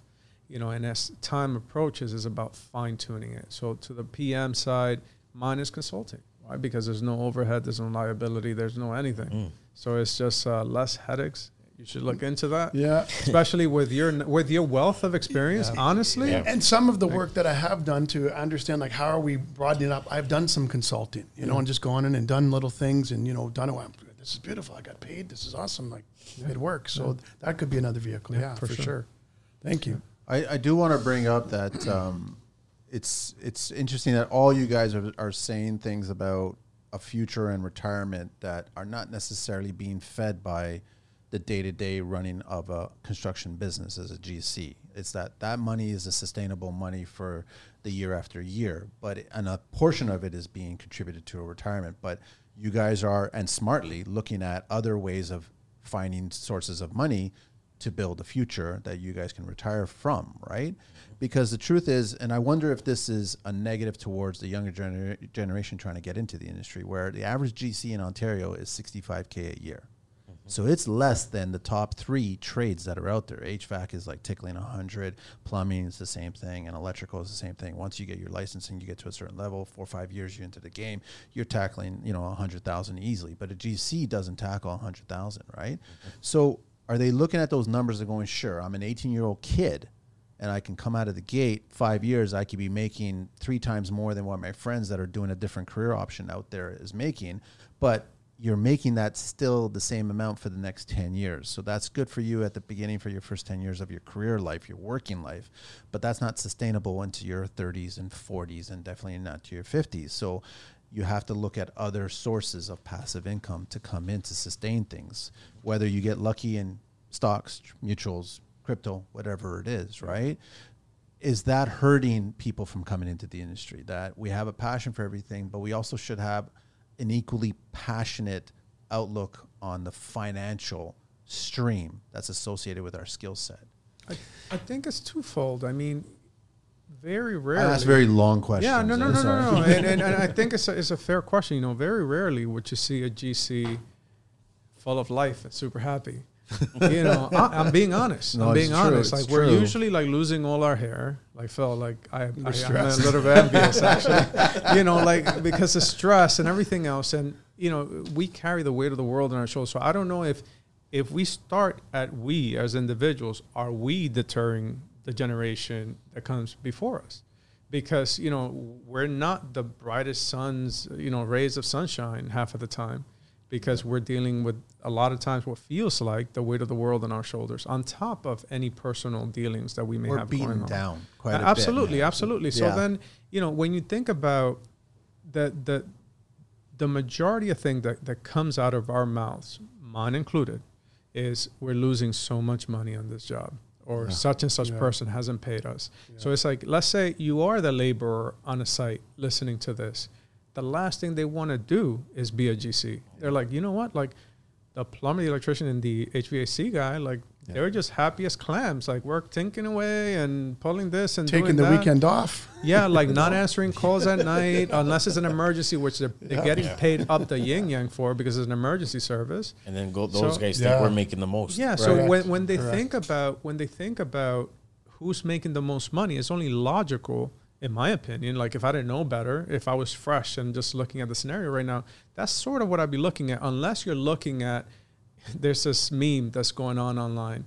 It's like why are GCs charging so much, quote unquote, and it's a yacht it's parked somewhere in like Cayman Islands, and the name of the yacht is called Change Order. I kid you not. I kid you not. So it's like you know. So it's like, what message are we ourselves as individuals kind of putting out there for the generation that's coming? It's not a great one. I, I have hope that the younger generation has a better, just like how you're doing it, Phil. A lot of kudos towards you is that they have a better grasp of handling the problems before they happen. Yes. So they avoid all of the pitfalls that we are diving headfirst into. they gotta be open to it. And again, you know, I still divert back to my point of the finances. Like, you know, the trades is great. Like, you know, working with your hands is great. Like seeing something built from the ground up is great. But have a sense of the finances. You know, and I think that if there's anything that we can take away, the, the trades are great. Being a GC is great. I just want to, you know, really emphasize that, but have a big grasp on your finances for sure. And the, the possibilities are entr- are uh, endless. You can turn up the volume on anything you do in life. If if they say their average contractor is making 65 but no more than 100, you can call bullshit on anything, but how much are you willing to put into it? Uh, if Yeah. you, if you're willing to work your ass off, and, and what we've done is, uh, you know, we've expanded almost to a development standpoint, but on, on renovations, you can do it, but it's not sustainable, which is why it's important to focus on an exit plan or understand finances and have other things in a row because you're going to burn out. Everything I've done in the last eight years probably shaved 25 off the top end. you know, and that's the cold, hard Right, truth. yeah, It is the truth. It's the truth. Is there? I'm trying to remember if it was. I'm not the smart guy in the room, but I always bring all the smart guys in the room, right? So I'm trying to remember who was that actually said this, where there was a, a company that was doing some sort of a, a minor profit sharing. So when it came to the job, depending on what the profit was attached to at the end of the scope of the work and We the used job, to do that with car- lead carpenter concept. Something that- give yeah. them three percent. so then it, it kind So of at the job held them responsible. The guy on the site, the lead carpenter, because it was never a project manager. So the lead carpenter would run the job, and we said, if we're maintaining profit, we're going to give you a chunk of that at the end of the job. You think that would work? Right? Like if I- you It I- it's probably not a bad still idea. could. It's not not bad, but you got to maintain your profit. Right. You got to you got to So- maintain the profit because I look at it like I think these younger guys are understanding how we older guys didn't do it. Where you had your profit margin, what you did was you took out whatever you were going to take out for your profit, and then you allocated some to marketing dollars, and then the rest was to advance the business. And then you took your, hopefully you took your paycheck. In the first lean years, you probably didn't take a paycheck, right? But if you were to take that profit margin and whatever, for argument's sake, three percent of it was shared amongst the team that built the project. Then they got a little bonus check, so to speak A Little skin in the game too. a little skin in the Yeah, game. So I like then, that. and then you take the next job and you do the exact same thing, guys. The more efficient we become, the, the more money we'll make. I love it. Right? Like Yeah. it- I don't know. I, I take that from other industries where you start hearing about certain industries that started doing that. Certain big tech-based companies started doing that, where That's they how are profit corps, sharing. yeah. Profit sharing. Huge- yeah, Like yeah. there's, there's yeah, Ben, huge in ben. Affleck and Matt Damon just did that recently with the Michael Jordan Yeah. movie Air, where everybody that worked on the film got a percentage of the profits. Oh Right. wow! Every Okay. single person, right? Wow. Which is an interesting. It's a very interesting concept. Yeah. It made them work harder, or they had a you vested need every, interest. Be you in better, Need, yeah. You need everyone on board. Everybody would have to If- be on if you- board. If you, if you know, and, and I guess it's more the way that Phil kind of operates, where it's like if you're having outside trades that affect you and your team, then you know you may not necessarily hit those milestones that you would like to hit, even though everyone's busting their. Yeah. You're only as good as your weakest And link. that's just it. Yeah. But it, it is a great concept, and you know, But are we not all building our team? Like Phil, you're constantly looking at your circle. Same with Ty, Mike. Everybody, you guys Yeah. are looking at. Yeah. It's it's no different than a pro team. That's a never-ending thing. like you guys are bringing specific players into this crew that's going to have specific tasks that are the best ones for the game. It's not about finding three quotes. It's about finding the right player, the right person. So if you're already building your team, I think everybody has it. Like I joked on one show recently where I think it was Gary from Mares. He was like, "We're going up to the cottage. We rented a cottage. It's two families of ours that we rented a cottage. We're paying X amount." He told me the number. I was like, "What? At that rate, you can build the cottage yourself." and then we started joking, saying, "Why can't we get a group of us to build our own cottage and we all timeshare it?" There you go. And I'm like, "Take that idea, run." You know what it." cottages rent for uh, up on, a, on That's our what I'm saying. Who's- but who's as a gonna be the project tradesperson, manager? you could build it. Couldn't you build it at that point? Yeah. And you get the right teams. Like, are are we not more efficient? And and we would be a, we would be that happy-go-lucky GC where we're all smiling. Why the hell are you smiling? Because we're building our cottage Of course. together as a team. I'll give you an example. It's funny that you mentioned cottage. So uh, I'll give you numbers. I'll give you numbers. Um, there was a brand new cottage built next to us uh, in our row. Um, it's recently sold for 3.5. That cottage, it was uh, when it was rented, it was renting it for 30 grand a week. A week. A week, a week, week, yeah. and that's not up, unnatural. I, you know, it goes up from there. That's So, about the right. That's about the right. One of the things, range, yeah. one of the things that Sounds we, like we started talking about because um, there's some property that is up for sale. Uh, it's a bare land, and and this is and I'm planting this seed more for so that people can start seeing the collaborative uh, approach. The to this. collaborative is key. So we're looking at this piece of property that is three lots that are pretty much empty right now. And our neighbors got together and we said, you know, why don't we form a corporation? We buy it. We buy it. Everyone Smart. everyone puts their skin uh, in the game. And that therefore, once we buy it, we can then build it moderately so that we don't get like some Bay Street guy building a monster yeah. so we control sort of like what happens, and then whether we rent it ourselves or whether you know some of us is in, are in a better financial situation to buy it from the rest of the conglomerate. They're open to that, but we control sort of who comes in, who doesn't, and what gets built there. And the design. And- Fifteen k a week you could get on some of those cottages. Will And, I and, and, and I think and I think that you know if if we looked at a broader perspective of how can we work more collaboratively together. together because we're all really good at our hands. It's like, you know, it's like, okay, let's, you know, I'll buy this. Phil, you finance it. Uh, Mike, you frame it. Egos left at the door. You do this. Like, Yeah. no, And- seriously. And, And, I'm, I'm like, it's not a bad idea. And it's just like, I've done 400 plus shows. I've met 400 plus amazing people that have all these skills. And also, I've, I've heard negative, positive, all kinds of stories. And I keep thinking, why are we not using our skills for ourselves? Like going back to your Yeah, point, Mike, there is like, we are. And trust me, when I've, I've built this, the simplest things. I was at Drycore one day, saw a bunch of pallets can I take that? And then I'm Portuguese and you're, you're Italian, so it's like tomatoes, man. I, I made tomato crates. I remember the video. Oh yeah. Oh, And, and I, I, I beat up all my Freud bits and all the gun because I was like, I'm not gonna take the time to take the nails out. And it's like Yeah. ding, ding, ding, ding, ding, right? Yeah. But then I did it and everyone's like, Where'd you buy those? I was like, buy them. They were made.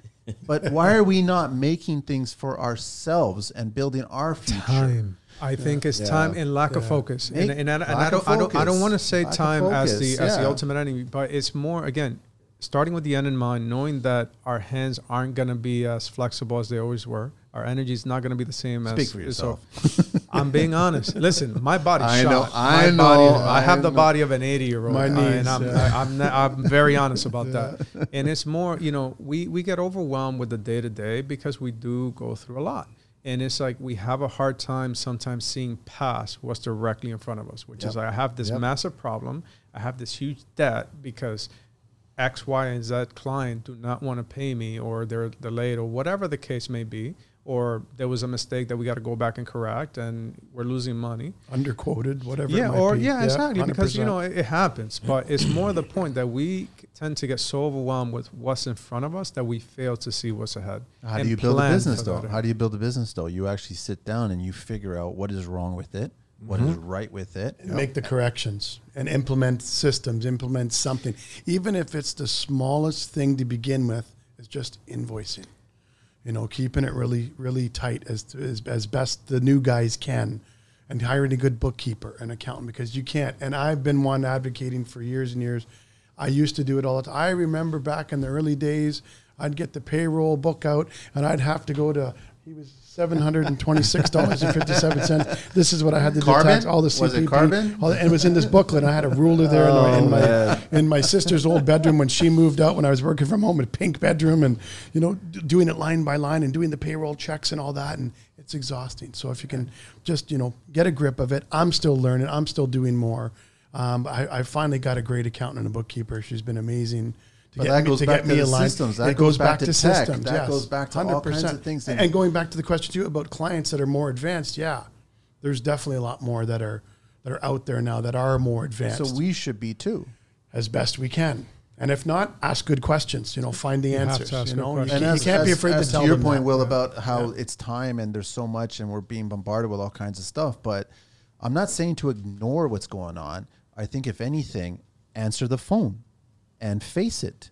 Like we all know that the 100% reason why people stress is they avoid the inevitable. You have to face it.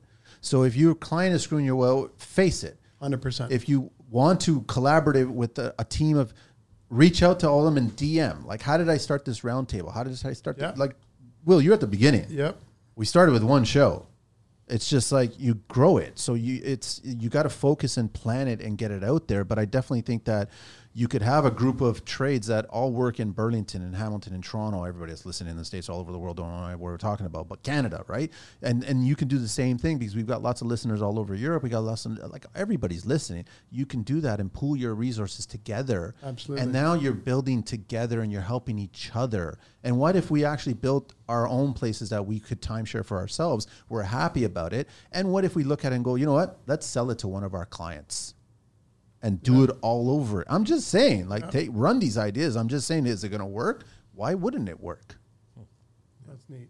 Good, Mike, good Mike's angle. taking some notes here. That's good. Oh, no. Me and Chell. You know, and Phil did this thing about community. You know, he threw a barbecue last week. I t- Yeah. A And I wing. missed There- it. I've seen, would- I've seen I other know. I would contractors love do to the have same been there. thing, and uh, it, it's it's important for us. You know, we're not we're, we're not alone.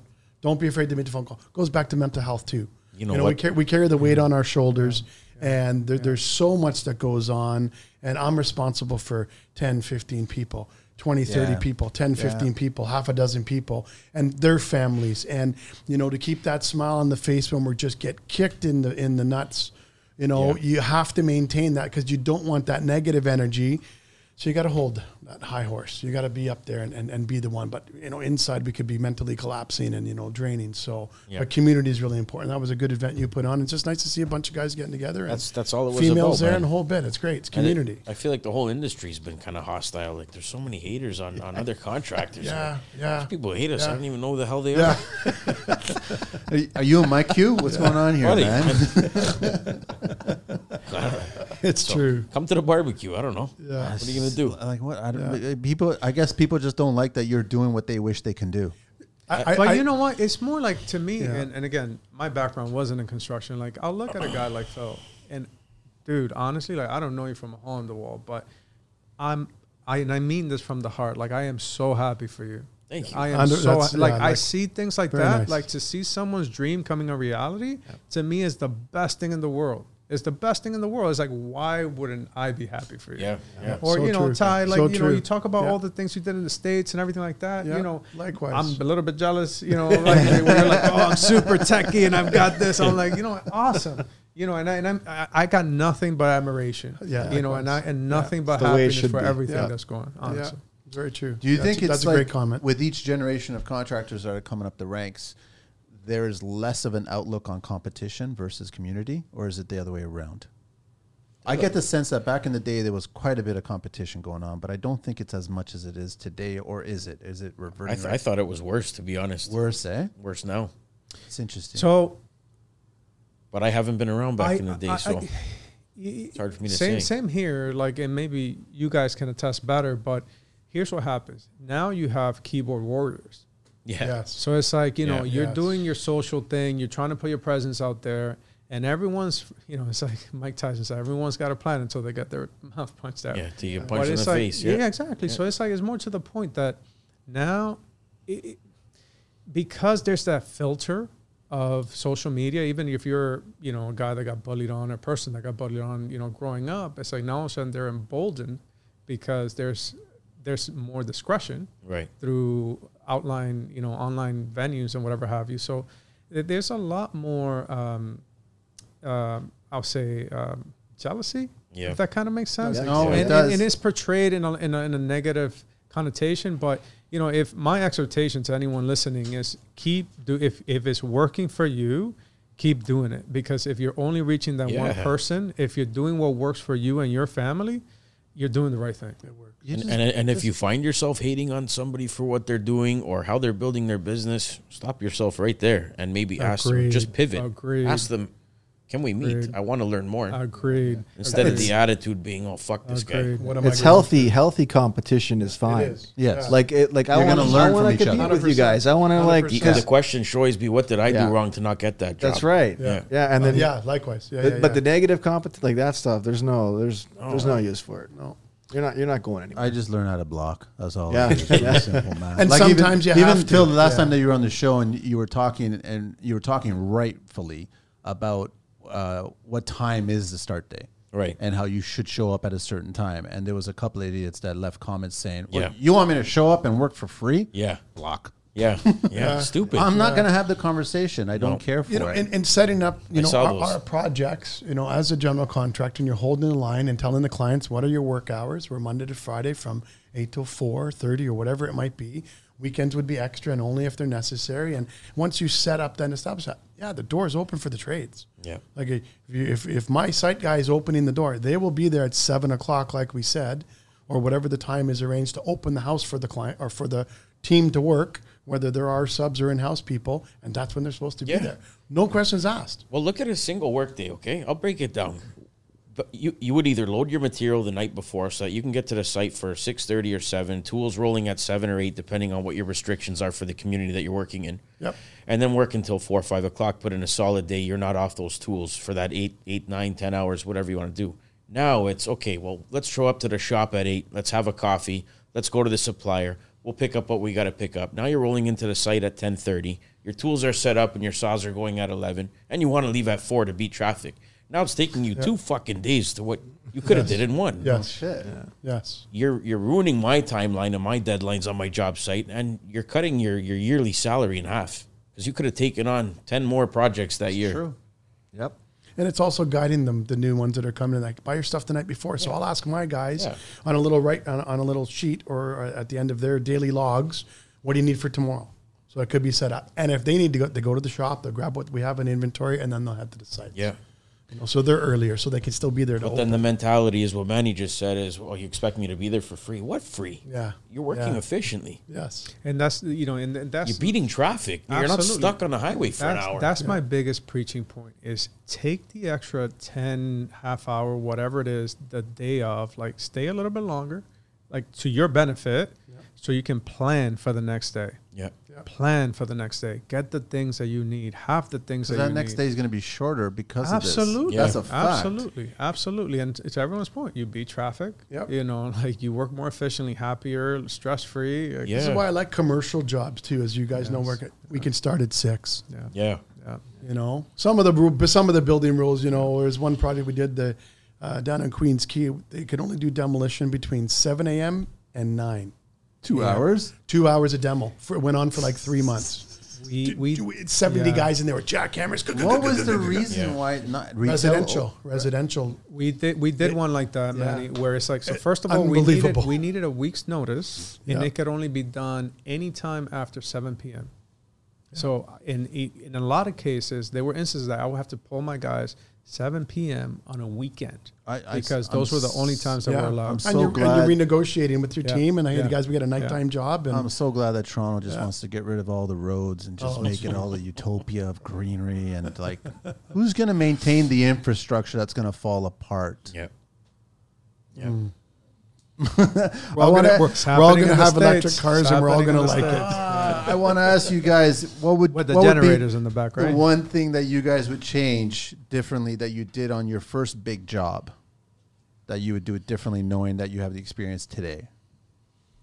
I wish I would have had um, like a CompanyCam or Buildertrend on, like, and just taking photos of Fly on the wall. everything, uh, videos. That that mistake there probably cost me twenty or thirty thousand on like my first really big job that I ever did was just not having that the photos and correspondence and, Documentation. and just all that. Yeah, yeah, that'd be mine. Well, understanding where I was when I started, you know, I can't turn time backwards as fun and nice as it would be. Um, the one thing that would have been feasible at the time, that would have been feasible that I wish I had was more mentorship. Yeah. Because there's a lot of unnecessary mistakes that we make that could have been avoided with the proper guidance. Unfortunately, um, a lot of the people surrounding me when I was starting, they weren't very keen to help anybody out. Um, I am of the mindset, however, um, not to get philosophical here, but I, there was this poem that I live by. I live by this poem. Unknown author is. I only remember the one portion that pertains to me, or that's sort of my mantra, is that if I didn't make the mistakes that I've made, if I didn't hurt the people that I've hurt, I wouldn't be the person that I, I am today. So therefore, I have no regrets. Nice. So I'm of the mindset I tend not to look back unless it's to teach somebody or unless it's to see how far I've come. But I don't I don't dwell too much on was necessary the, the to milk your- that's been spilled. Well, I'm. I'm Yeah, planning. that's- I'm planning a bunch of new shows that I'm That's still trying to get on the hunt for, and I'm hoping that I can get Jim on the show for the first one. A new show called In with the Old.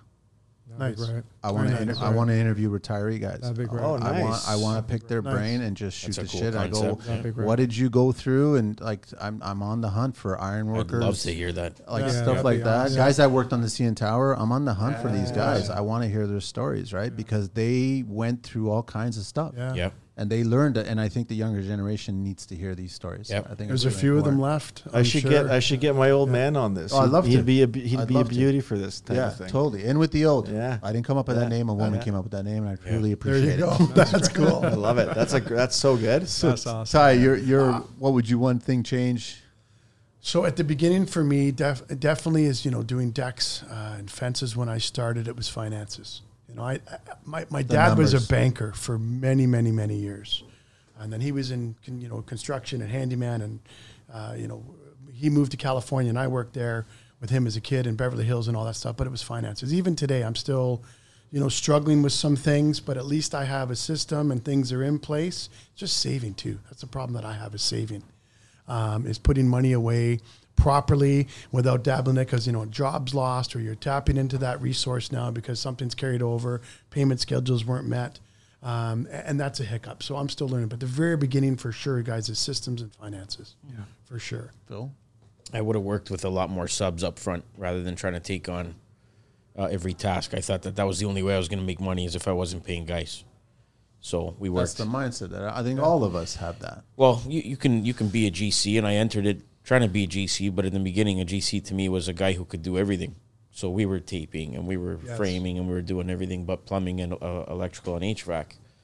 And I feel like I lost a few years doing that because I already kind of knew how to do everything. I didn't need to learn anymore about it. We just wasted a lot of time doing it, doing it wrong, taking four days to do something I should have taken one. And uh, we didn't even make any money off of it. in the There's such an advantage for the younger generation now if they actually take advantage of all the potential that's on the table right now for them. Mm-hmm. If they actually have the nerve to contact all kinds of different tradespeople, and you like you said, Will, there are going to be a few that are going to say, "I don't want to tell you, I don't want to speak to you, I don't want to teach you all this other stuff." Yeah. But if I could take on the burden of getting them on the mic and then trying to explain to them this technology works here, like you know, then maybe they'll listen to these stories, right? And then they have such an advantage that we never had. Like that's just, and like imagine if you had it at the beginning. I look at this show when I do this show 14 years ago when I got started. If I had a show like this and I was listening to it, mm-hmm. the amount of mistakes I would not have avoided. But then you can't regret it because, like to your poem, it's exactly true.